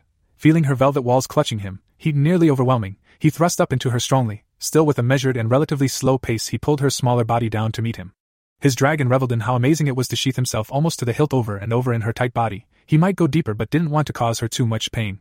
Arching his head, he let out a roar of triumph, wrapping her tightly in his arms, one hand on her supple, tight little ass, the other crossing her back, still gripping a fistful of her soft brown hair, tugging a little. With this unbreakable hold, he thrust into her frantically, taking shorter, more powerful strokes, growling into her soft neck. Annabelle was moaning constantly, pleasure coursing her twitching body, trying to meet his thrusts but realizing that he was totally in control. She was being fucked by a dragon, her dragon. She felt him deep inside her, filling her again and again, creating glorious friction everywhere. She heard the lewd squelching noises they made as he pumped into her, heard his roar of pleasure, and felt him increase his pace. Her orgasm crept up on her, surprising her with its sudden intensity after only a few more moments of his fervent thrusting. Her body locked again as he thrust a few more times before her trembling, tense pussy forced him to slow, attempting to coax its reward from him but failing. He held her brutally tight, crushing her into his white chest. Riding her pleasure, she muffled her screams against his shoulder and before she knew what she was doing, sunk her sharp little teeth into him again. Chris was enjoying the feeling of her contracting around him, hearing and feeling the woman he loved come apart in his arms when she bit him again. Hard. It hurt, he knew it would heal, his ear had already started, but it really hurt, pulling him back from the brink. His dragon, however, was pleased they had such a feisty bandmate, eager to show her who was in charge, who had the fangs. It was like whatever affected Annabelle was instinctively making her goad and rile him into a frenzy. Chris let her finish her orgasm, still locked onto his shoulder, but when her twitching stopped, he pulled her roughly off him with a moist squelch. Annabelle protested weakly as he dumped her on the bed, turned her, and pulled her up by the waist, ass in the air with her swollen flower displayed for him, her pinkness now a darker shade. She was still contracting automatically, winking at him as he ogled her peachy smooth but, running his clawed hands gently over her alabaster skin, squeezing greedily on her giving flesh. Recovering, Annabelle panted into the sheets as he explored her proudest feature. She might wish occasionally for a more womanly pair of tits, but she thought her ass was superb. So did Chris, apparently, as he took his time with her wonderful bottom. Suddenly, he reared up behind her, using a hand to guide himself into position. Her knees were together on the bed, so he had to push his thick shaft between her cheeks to reach the drenched heat of her vagina. Putting a hand on each snowy globe, he pulled her back onto himself slowly, mindfully watching for any sign of displeasure. This was perhaps his second favorite part of sex, sinking into her slowly, seeing it with his own eyes as he felt it with his slick, throbbing erection. It felt so good, so right, and she gave a cute little gasp when he seated himself fully, sexily watching him over her shoulder. Stuffed inside her burning soft flesh, he lowered his body over hers, pulling her up into his chest so his mouth was at her ear. Very slowly, Chris began taking tiny soft thrusts, grinding himself into her, stirring all around inside her. The dragon whispered in her ear, Do you feel that, Dee? You're mine. I'm going to fuck you like an animal till I fill you up. Annabelle just whimpered and bucked back against him slightly, dominating and possessive, exactly what she needed to hear from him. You'll be my fist, my familiar, and one day you'll bear our children. All this because I love you, Annabelle. Chris poured their combined feelings into her ear, feeling her clench him in approval. Yes, she cried in response. I'll do it all, Chris. Anything. I love you. She turned her head back awkwardly and he met her, attacking each other's lips, tasting, nipping. Their slippery tongues met for a few moments before the position became a little uncomfortable. Chris broke away with a gasp as he began thrusting more forcefully into her, feeling her arch and slam her butt back into his oncoming thrusts. He pulled her back with him to a partial sitting position, toying with her small breasts with one hand while the other held her waist. Her mouth would latch onto anything he put in her reach. Currently, she twisted her head, was licking and playfully biting his healed ear while he leaned his head down to her, covering her smaller body with his. He tweaked a little brown nipple in response, reminding her to be careful. She obviously had a thing for biting. Feeling her silken pussy tense on him in response, Chris realized he was only seconds from the end. Automatically, his wings began to enfold them, twitching in excitement as his heavy purple balls tingled and his penis throbbed in pleasure, stiffening, expanding a little. Annabelle felt him get a little bigger, harder, and knew he was about to come, a little surprised but ultimately not caring that his wings made a tent around her. She was very near her own climax, panting and moaning as he played havoc with her breasts and stoked her insides toward ultimate pleasure, just a few more moments. He thrust harder on his last few strokes. That delightful peak before the fall seemed to teeter for a timeless moment before he shouted out his victory, seating himself against her womb as his muscles contracted and he felt spasms race down his length, released his potent seed into her, spurting powerfully down his thick shaft into her waiting depths. He felt an urge to sink his fangs into her sweet neck but held back as pleasure flooded his addled brain. To Annabelle, it felt like he was drenching her insides with his hot, viscous cum, splattering her walls with force. This new sensation was the icing on the cake. Unaware his cum had magical properties, she fell into her soul shattering climax with a wail at the instinctual knowledge that he was claiming her completely, mating her. Arching against him and pushing his sensitive crown up into her cervix as he fired off shot after hot shot, she milked him for all he was worth. Chris felt her come, her pussy going crazy all over his oversensitized cock. It was almost painful till her body went a little limp as he finished inside her, eyes shut, gasping for breath. He held her tight as they writhed in bliss. He held them locked together for several minutes, enjoying the feel of completeness as they literally dripped onto the bed. Not wanting to leave her yet, Chris folded his wings back up and rolled them onto their sides. Her heaving, flushed body pulled back into him with protective arms. He felt his love and devotion for this wonderful young woman reach new heights. She wanted him despite being a dragon. It would be difficult, but he would make a good life for her in his world. D. He said gently. What? She cooed. I'm so happy you don't want to leave me. Things are going to be strange, but I'll fight for us to be together. You were right, you know. I'll protect you and I'll always love you, D. Okay? Chris managed to mumble into her hair, smelling her slight vanilla scent mixed with sweat and pungent sex. Of course you will. She replied, turning to face him, forcing his softening penis out of her with only a small gush of fluids. The majority of his spend remaining inside her, millions of years of evolution making it inhumanly thick and sticky, to remain inside and ensure his successful mating. Annabelle looked up at her lovely boyfriend Dragon. I'll stay with you as long as you'll have me, Chris. No matter what else happens, I love you. Finished with their affirmations for the moment, they cuddled for a while before Annabelle fell asleep again, pressed up against him. Chris looked over at his clock. It was only 5:30, at least an hour before Susan got home. He had time for a nap too before that craziness started. Breathing deep, Chris drifted into his own satisfied sleep. The ether, he was dreaming again. For a moment, he savored the feeling of Annabelle's warmth as her sleeping form pressed against his front, breathing against his chest. He slowly stroked a finger over her ghostly shoulder and along her arm, exploring her softness in the purple light he cast and the ambient glow of the ether. Sighing, he raised his head and looked at the clock. Not having slept very long, Susan should be home soon and he needed to get up. Wait. I can move, I'm awake. Chris's mind whirred. Sitting up abruptly, he missed that his arm passed right through Annabelle, who crumpled into the space he previously occupied, curling into a ball. Clearly, he was now in the ether, lucid and in control of his body. Chris felt a little bad about leaving her, but he wanted to explore while he had a chance.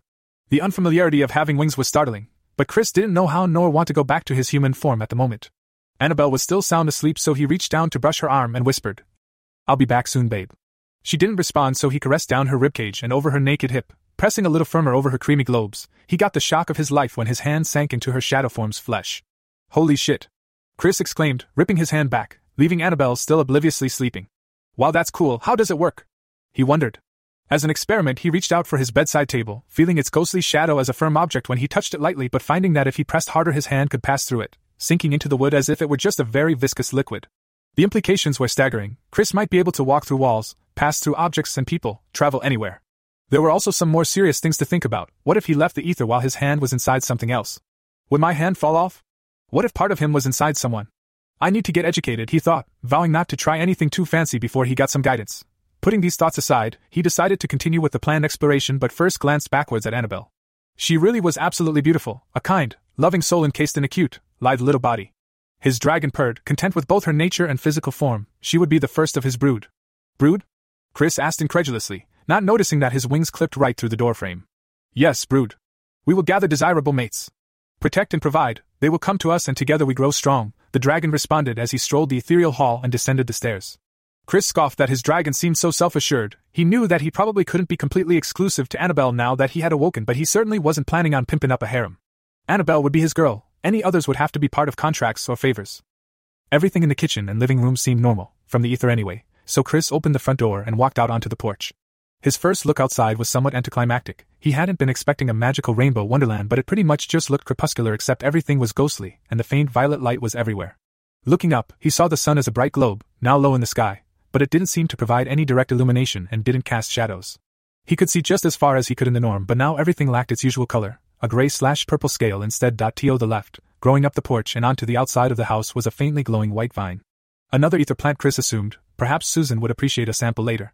Out on the gravel driveway, he walked towards the barn past Annabelle's parked car, taking in everything around him. Even the clouds were here in the ether.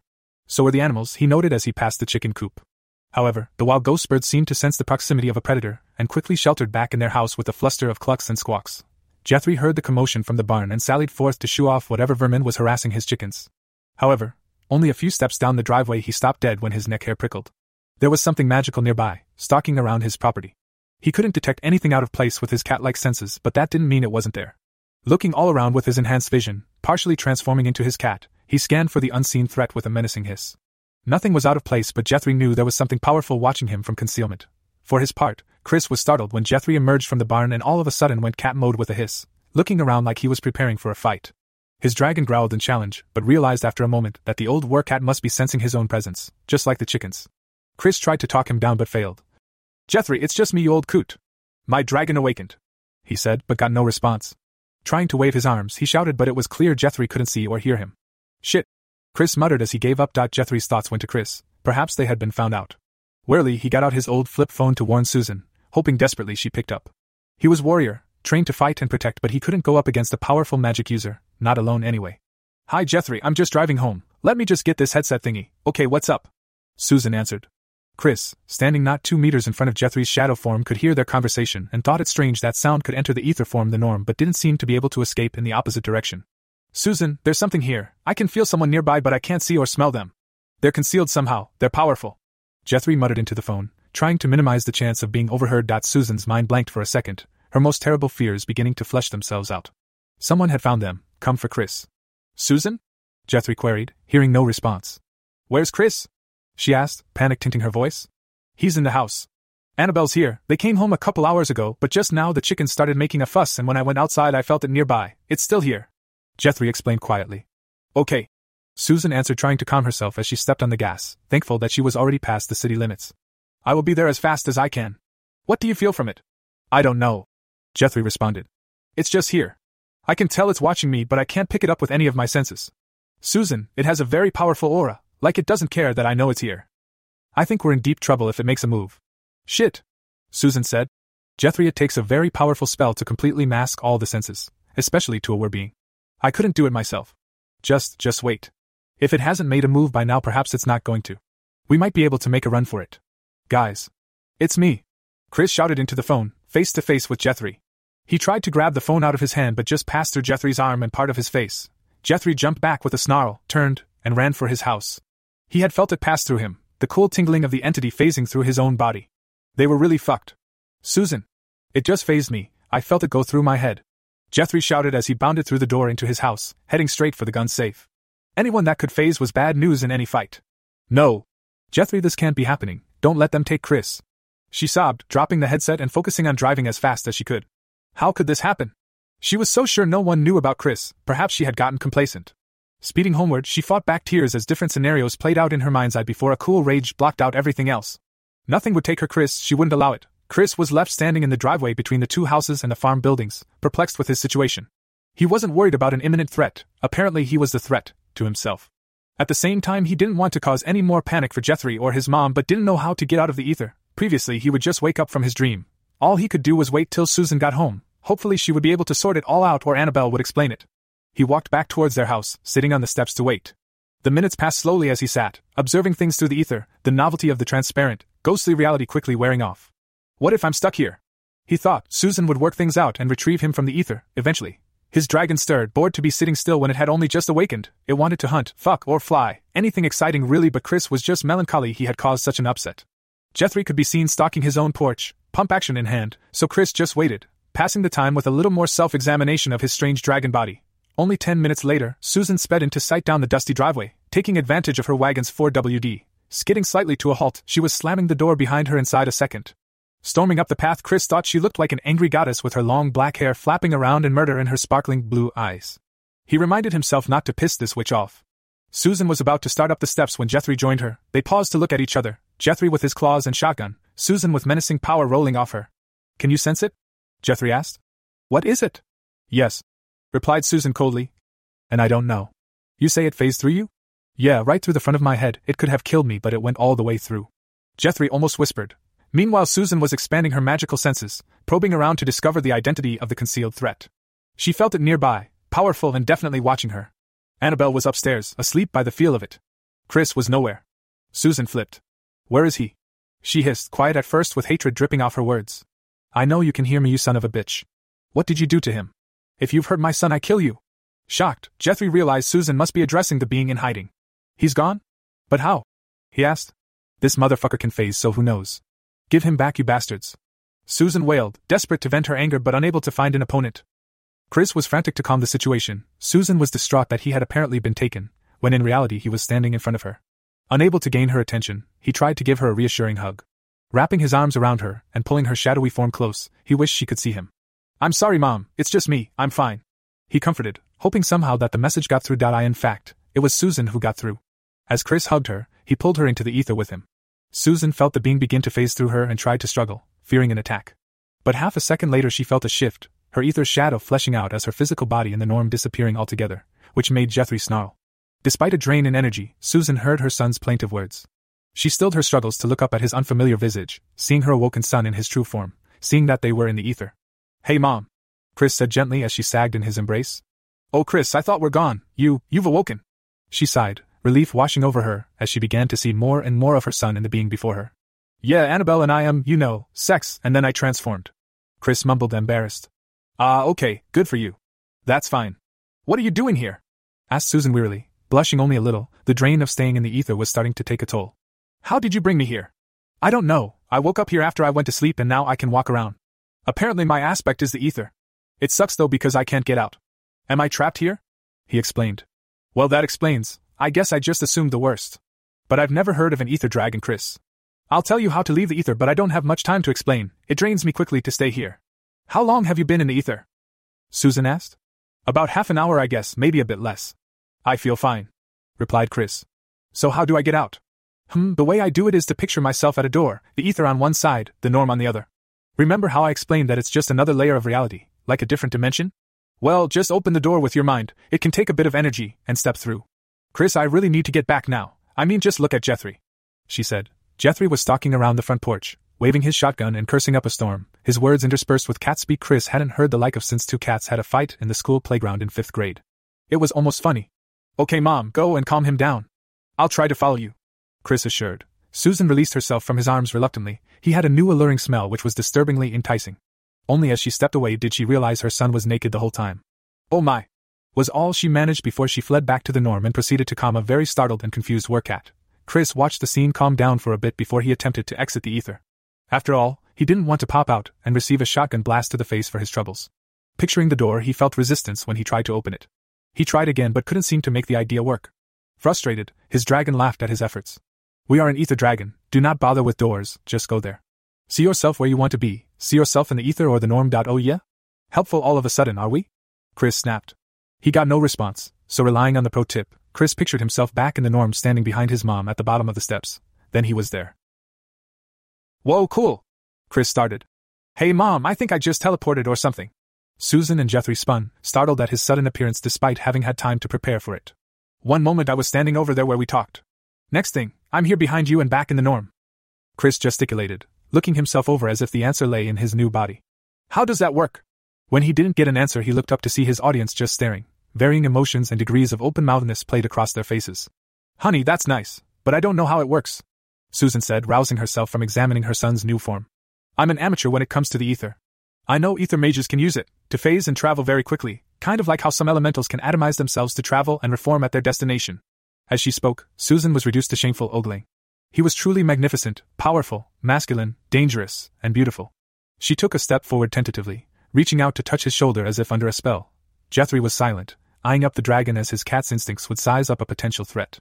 To him, Chris reeked of raw power, and their former relationship was now quickly reversed as his cat recognized the new male's dominance. Once his cat had come to terms with it, Jethry relaxed a bit. Still, he held back, to give Susan a moment with her son, and to observe the newborn dragon. Chris, you're taller. Susan realized that she had to look higher to meet his eyes. He used to be about six feet one inch, but in his hybrid form he must almost be six feet five inches. And those wings! Oh, you're going to have so much fun, honey. I'm so happy you finally awakened. I know your father did it to protect you, but I always thought it was a cruel fate to deny you your nature. She gushed excitedly as she ran a hand down his arm to hold a massive, clawed hand. This form is fascinating. I only ever saw your mother once like this, you know. A mix between human and dragon. It makes sense though, since the were races can have half forms. She ran her hands over his, examining the coloring as well as his scales and claws. Your coloring is strange, Chris. She said, looking back up at him. I've never heard of a purple dragon. Chris just watched passively as Susan examined him, initially embarrassed that she didn't seem to care he was naked although his dragon had said they had nothing to hide. Susan peeked around his side to look at his large wings. It is the color of the ether, though, which raises even more questions. Susan continued. I can tell you will grow to be very powerful, Chris, you already are. It's kind of scary, actually. If you weren't my son, I'd be very wary right now. Actually, I think I am still a little scared. She looked up at his reptilian eyes, reassured she could still see her loving boy as he gazed back at her. Mom, don't be scared. I'm still me, just a little different. Chris assured, trying to smile comfortingly. His white fangs flashed. Susan involuntarily gasped and took a micro step back. Chris realized what he must have done and toned down his grin to a closed mouthed smile. This was truly a huge change, her realized. His own mother was afraid of him in this form. Susan saw a little sadness creep into his eyes and admonished herself for her reaction. She'd wanted to support him through this. She stepped back up close and hugged him. Chris wrapped his arms around his mother thankfully. A hug was exactly what he needed. Almost. I love you, Mom, he said. Sorry about the teeth. I love you too, honey. I'm sorry I reacted like that. It might just take me a little while to get used to the new you. Susan responded with her head against his warm, creamy scaled chest. As she breathed, she became more aware of his delightful scent. A smoky, spicy, manly blend which she could happily get used to. Hey, at least you won't have to use men's cologne ever again, she said, trying to provide a little humor. Chris froze. What? Susan asked, pulling back a little to look up at him. What's wrong with that? You smell nice, sexy even. Chris gently pushed her back to arm's length and took a step away. Retreating like she had something he didn't want to catch when really the reverse was true, remembering the effect they had on Annabelle. Ah, uh, so I have pheromones now, he said awkwardly, not really wanting to elaborate further. Susan tilted her head, confused at his reaction, until she felt her body's instinctive pull to get closer again. She said, answering her own question. Realizing she was feeling a little flushed, the telltale beginnings of arousal, her nipples stiff against the cups of her bra. Oh, she repeated, blushing furiously and turning away slightly embarrassed. Oh my god! Chris backed up, mortified that he had now affected Susan too. Jethry, I think you'd better take care of the chores this evening. The animals don't seem to like me much at the moment, and I don't even know how to change back. That's fine, Chris. Come see me tomorrow before you head to Denver, said Jethry, happy for an excuse to evade an awkward situation. The dragon was still Chris underneath his new skin, so they were good.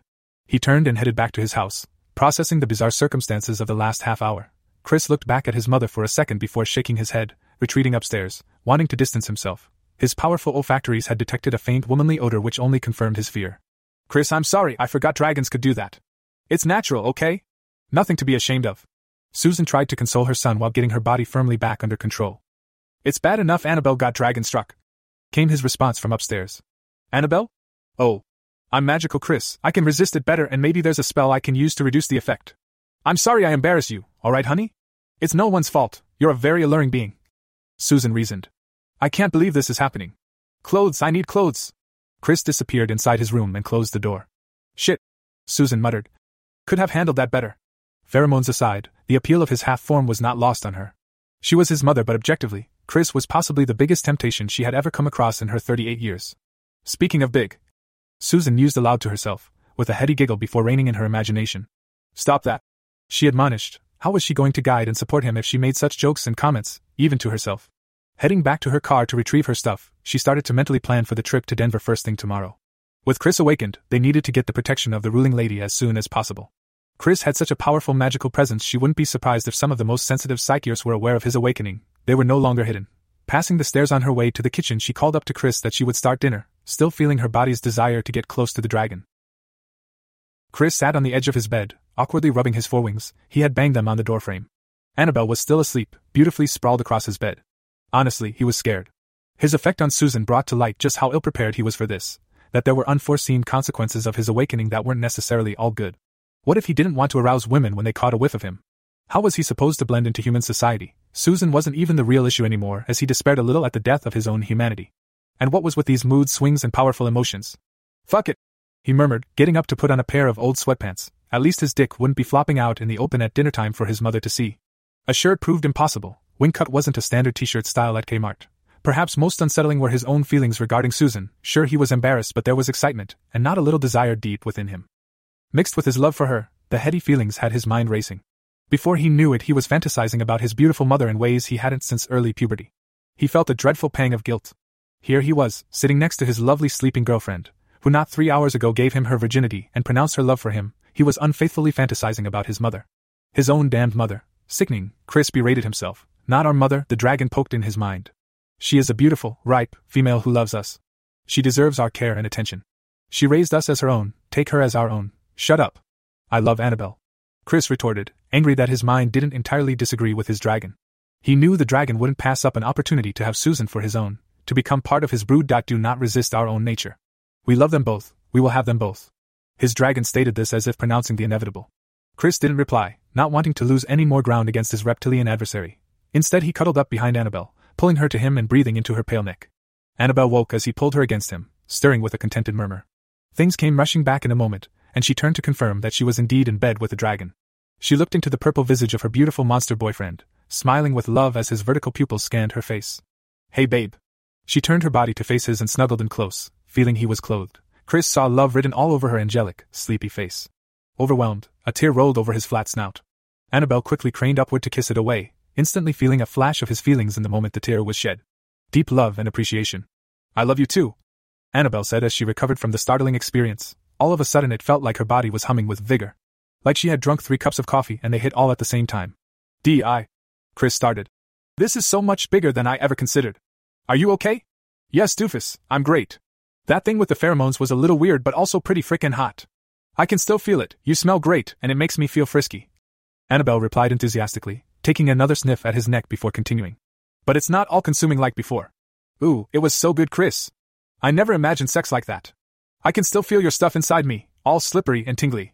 Wait, do I need to worry about protection? Annabelle gushed, giddily high on love, great sex, and a powerful dose of dragon spunk. I guess I was asking more emotionally, rather than physically, but I'm glad you enjoyed it so much. I know I did. Chris felt better, at least she seemed to be adjusting better than he was.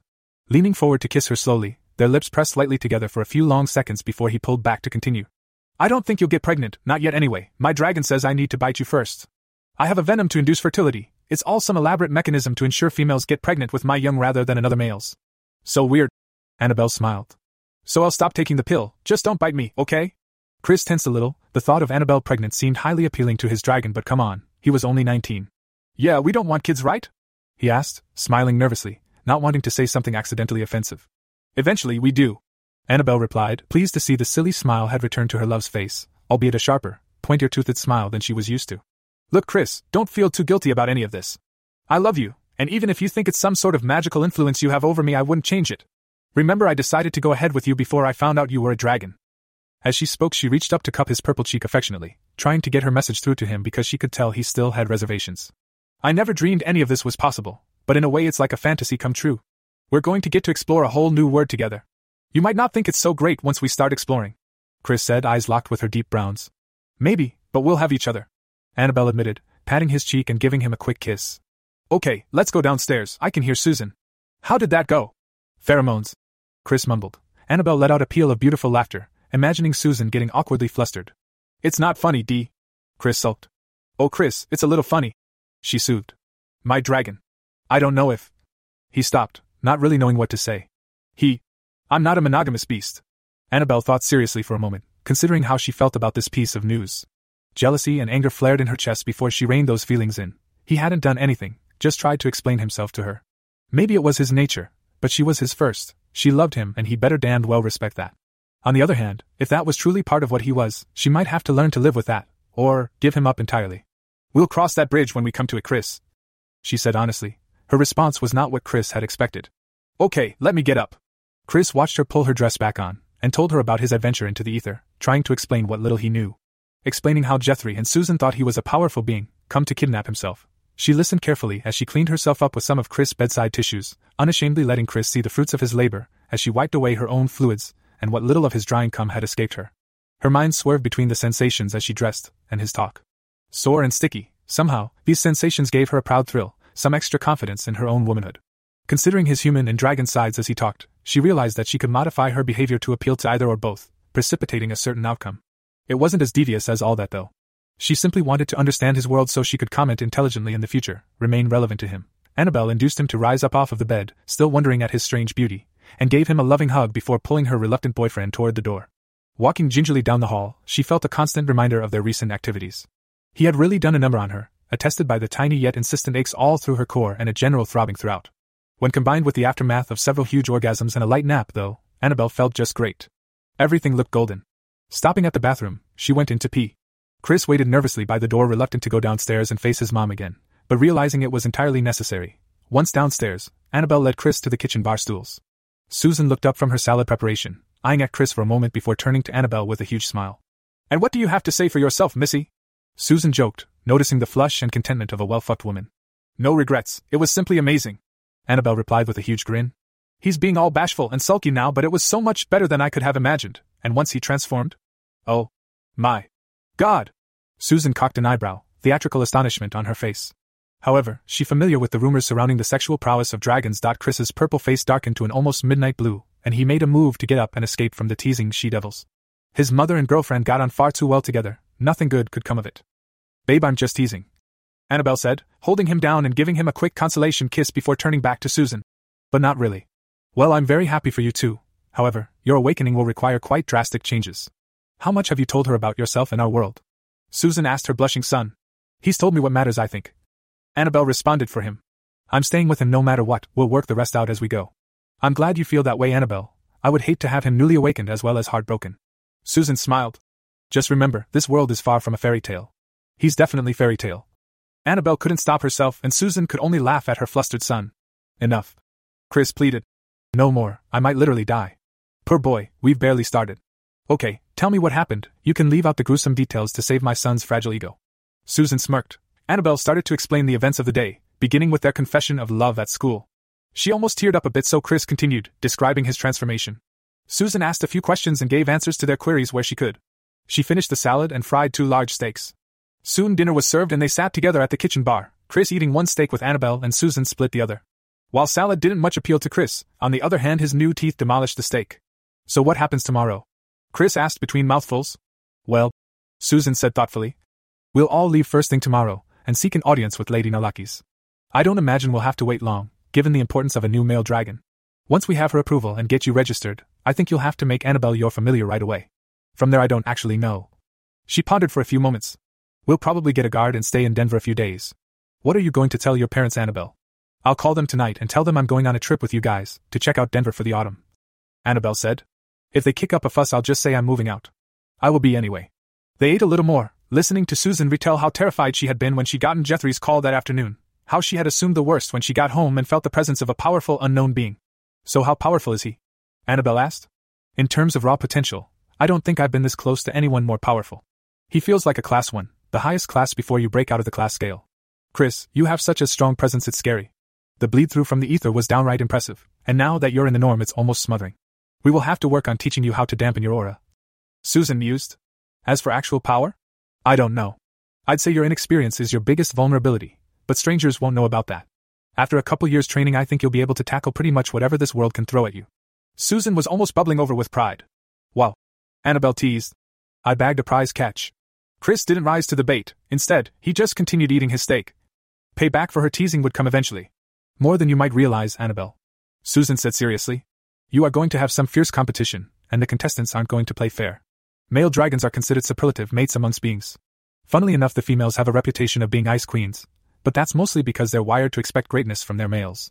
Chris, I imagine you'll be pressured to find at least one dragon mate, you have a species to save after all. What about you, Susan? Annabelle asked, a little steel in her tone as she considered her potential competition. Chris told me about his effect on you. Chris froze, his fork midway to his mouth. His dragon, too, was watching them intently. It was important that he understood the dynamics inside his own brood. I'm not really his mother, you know. I'll resist it, but I guess we'll cross that bridge if we come to it. Susan replied, inwardly impressed. She felt reluctant admiration for Annabelle, who was already on the defense, playing for keeps. That's what I said. Annabelle said, giving Susan a smile and allowing the heat of competition to cool for the moment. Chris opened his mouth and let his fork resume its steak laden path, his dragon mulling over this new information. It appeared Annabelle had some inner fire, which was an immensely pleasing revelation. She would make an excellent first, helping him to manage the rest of his females. Disturbed with his dragon's train of thought, Chris stood up quietly and beat a hasty retreat.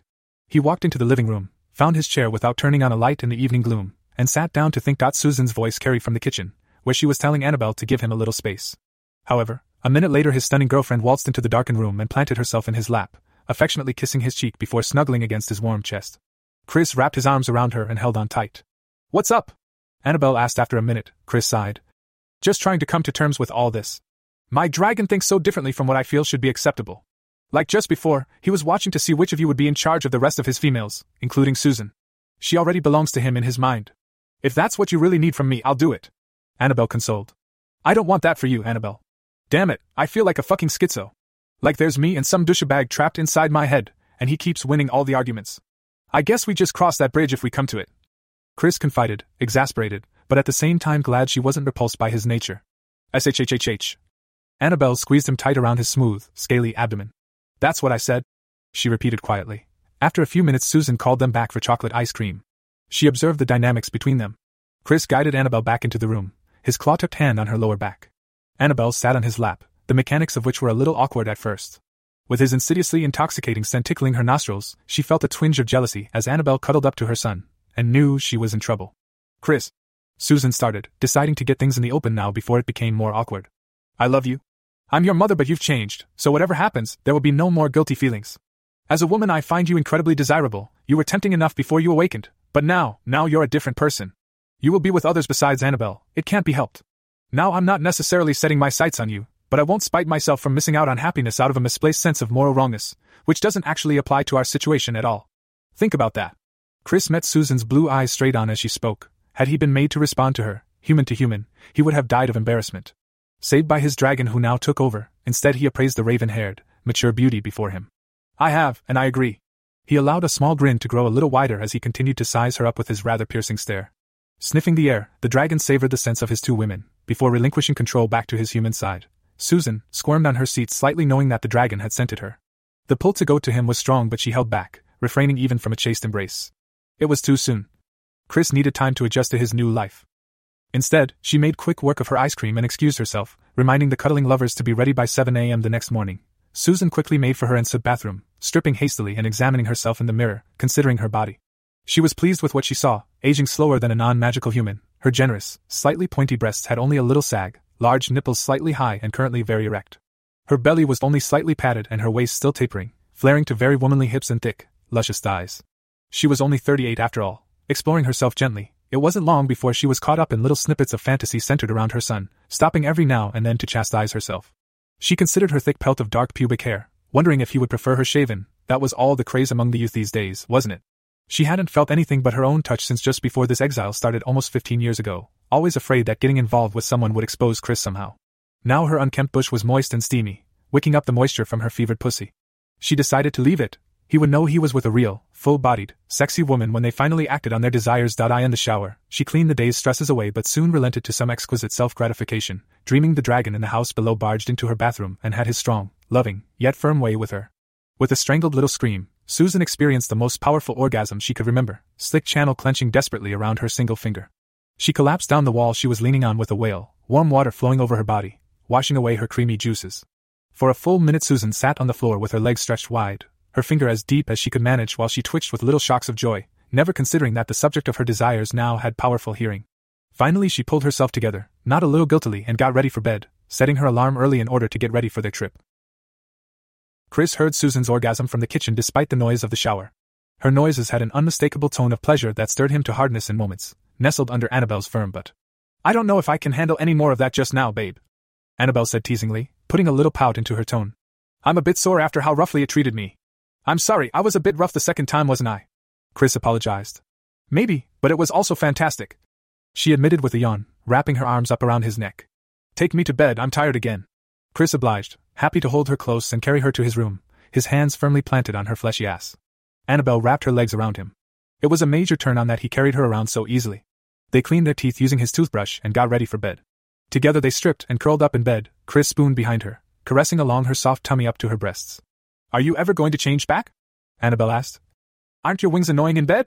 Chris reached behind himself, turning out the lights. I know I can change fully back into a human, I just don't know how. I guess my dragon will help with that when I need to. He moved his wings around experimentally, trying to figure out how sleeping like this would work. It didn't seem too uncomfortable. I think the wings will be fine, I'll try to avoid sleeping on my back though. I'm more worried about how I'm going to get to sleep next to these. He reached up to cup a small breast, holding her tiny nipple hostage between his fingers, rolling it gently between finger and thumb. Hands off the tits, neither of us will get to sleep at this rate. Besides, there isn't much to hold your attention for long. Annabelle sighed, squirming a little. She didn't really want to get too fired up and end up not getting any sleep. They're beautiful, perky, cute, sweet, and perfect. Chris whispered into her ear. Just like their owner. He really did love her little tits, he could appreciate a busted woman, but Annabelle's were perfect for her. They even had their own equally small areolas with matching tiny nipples, perfect for him to fit half a breast in his mouth. Thanks, babe. She replied, turning her head to give him a brief, awkward kiss. I love you, she said, nestling back into his warm body. And I love your tits, D. Came his quiet reply, not relinquishing her boob. You're a dork, she muttered, her breathing eventually slowed as she fell asleep. Chris lay awake for a while longer, mulling things over and trying to ignore his penis pressed against her soft rear. Tomorrow he would be forced into the deep water of this new world. He had no plan, other than swim hard and avoid sharks. This story is continued in the next part. This podcast is part of the Erotica Podcast Network. We offer a free erotica podcast and a premium patron taboo podcast which contains more intense sexual themes. You can subscribe to the premium podcast for $2 per month or support the Erotica podcast on Patreon to support us and allow members to request future stories and themes. Links are in the description. Thank you for listening.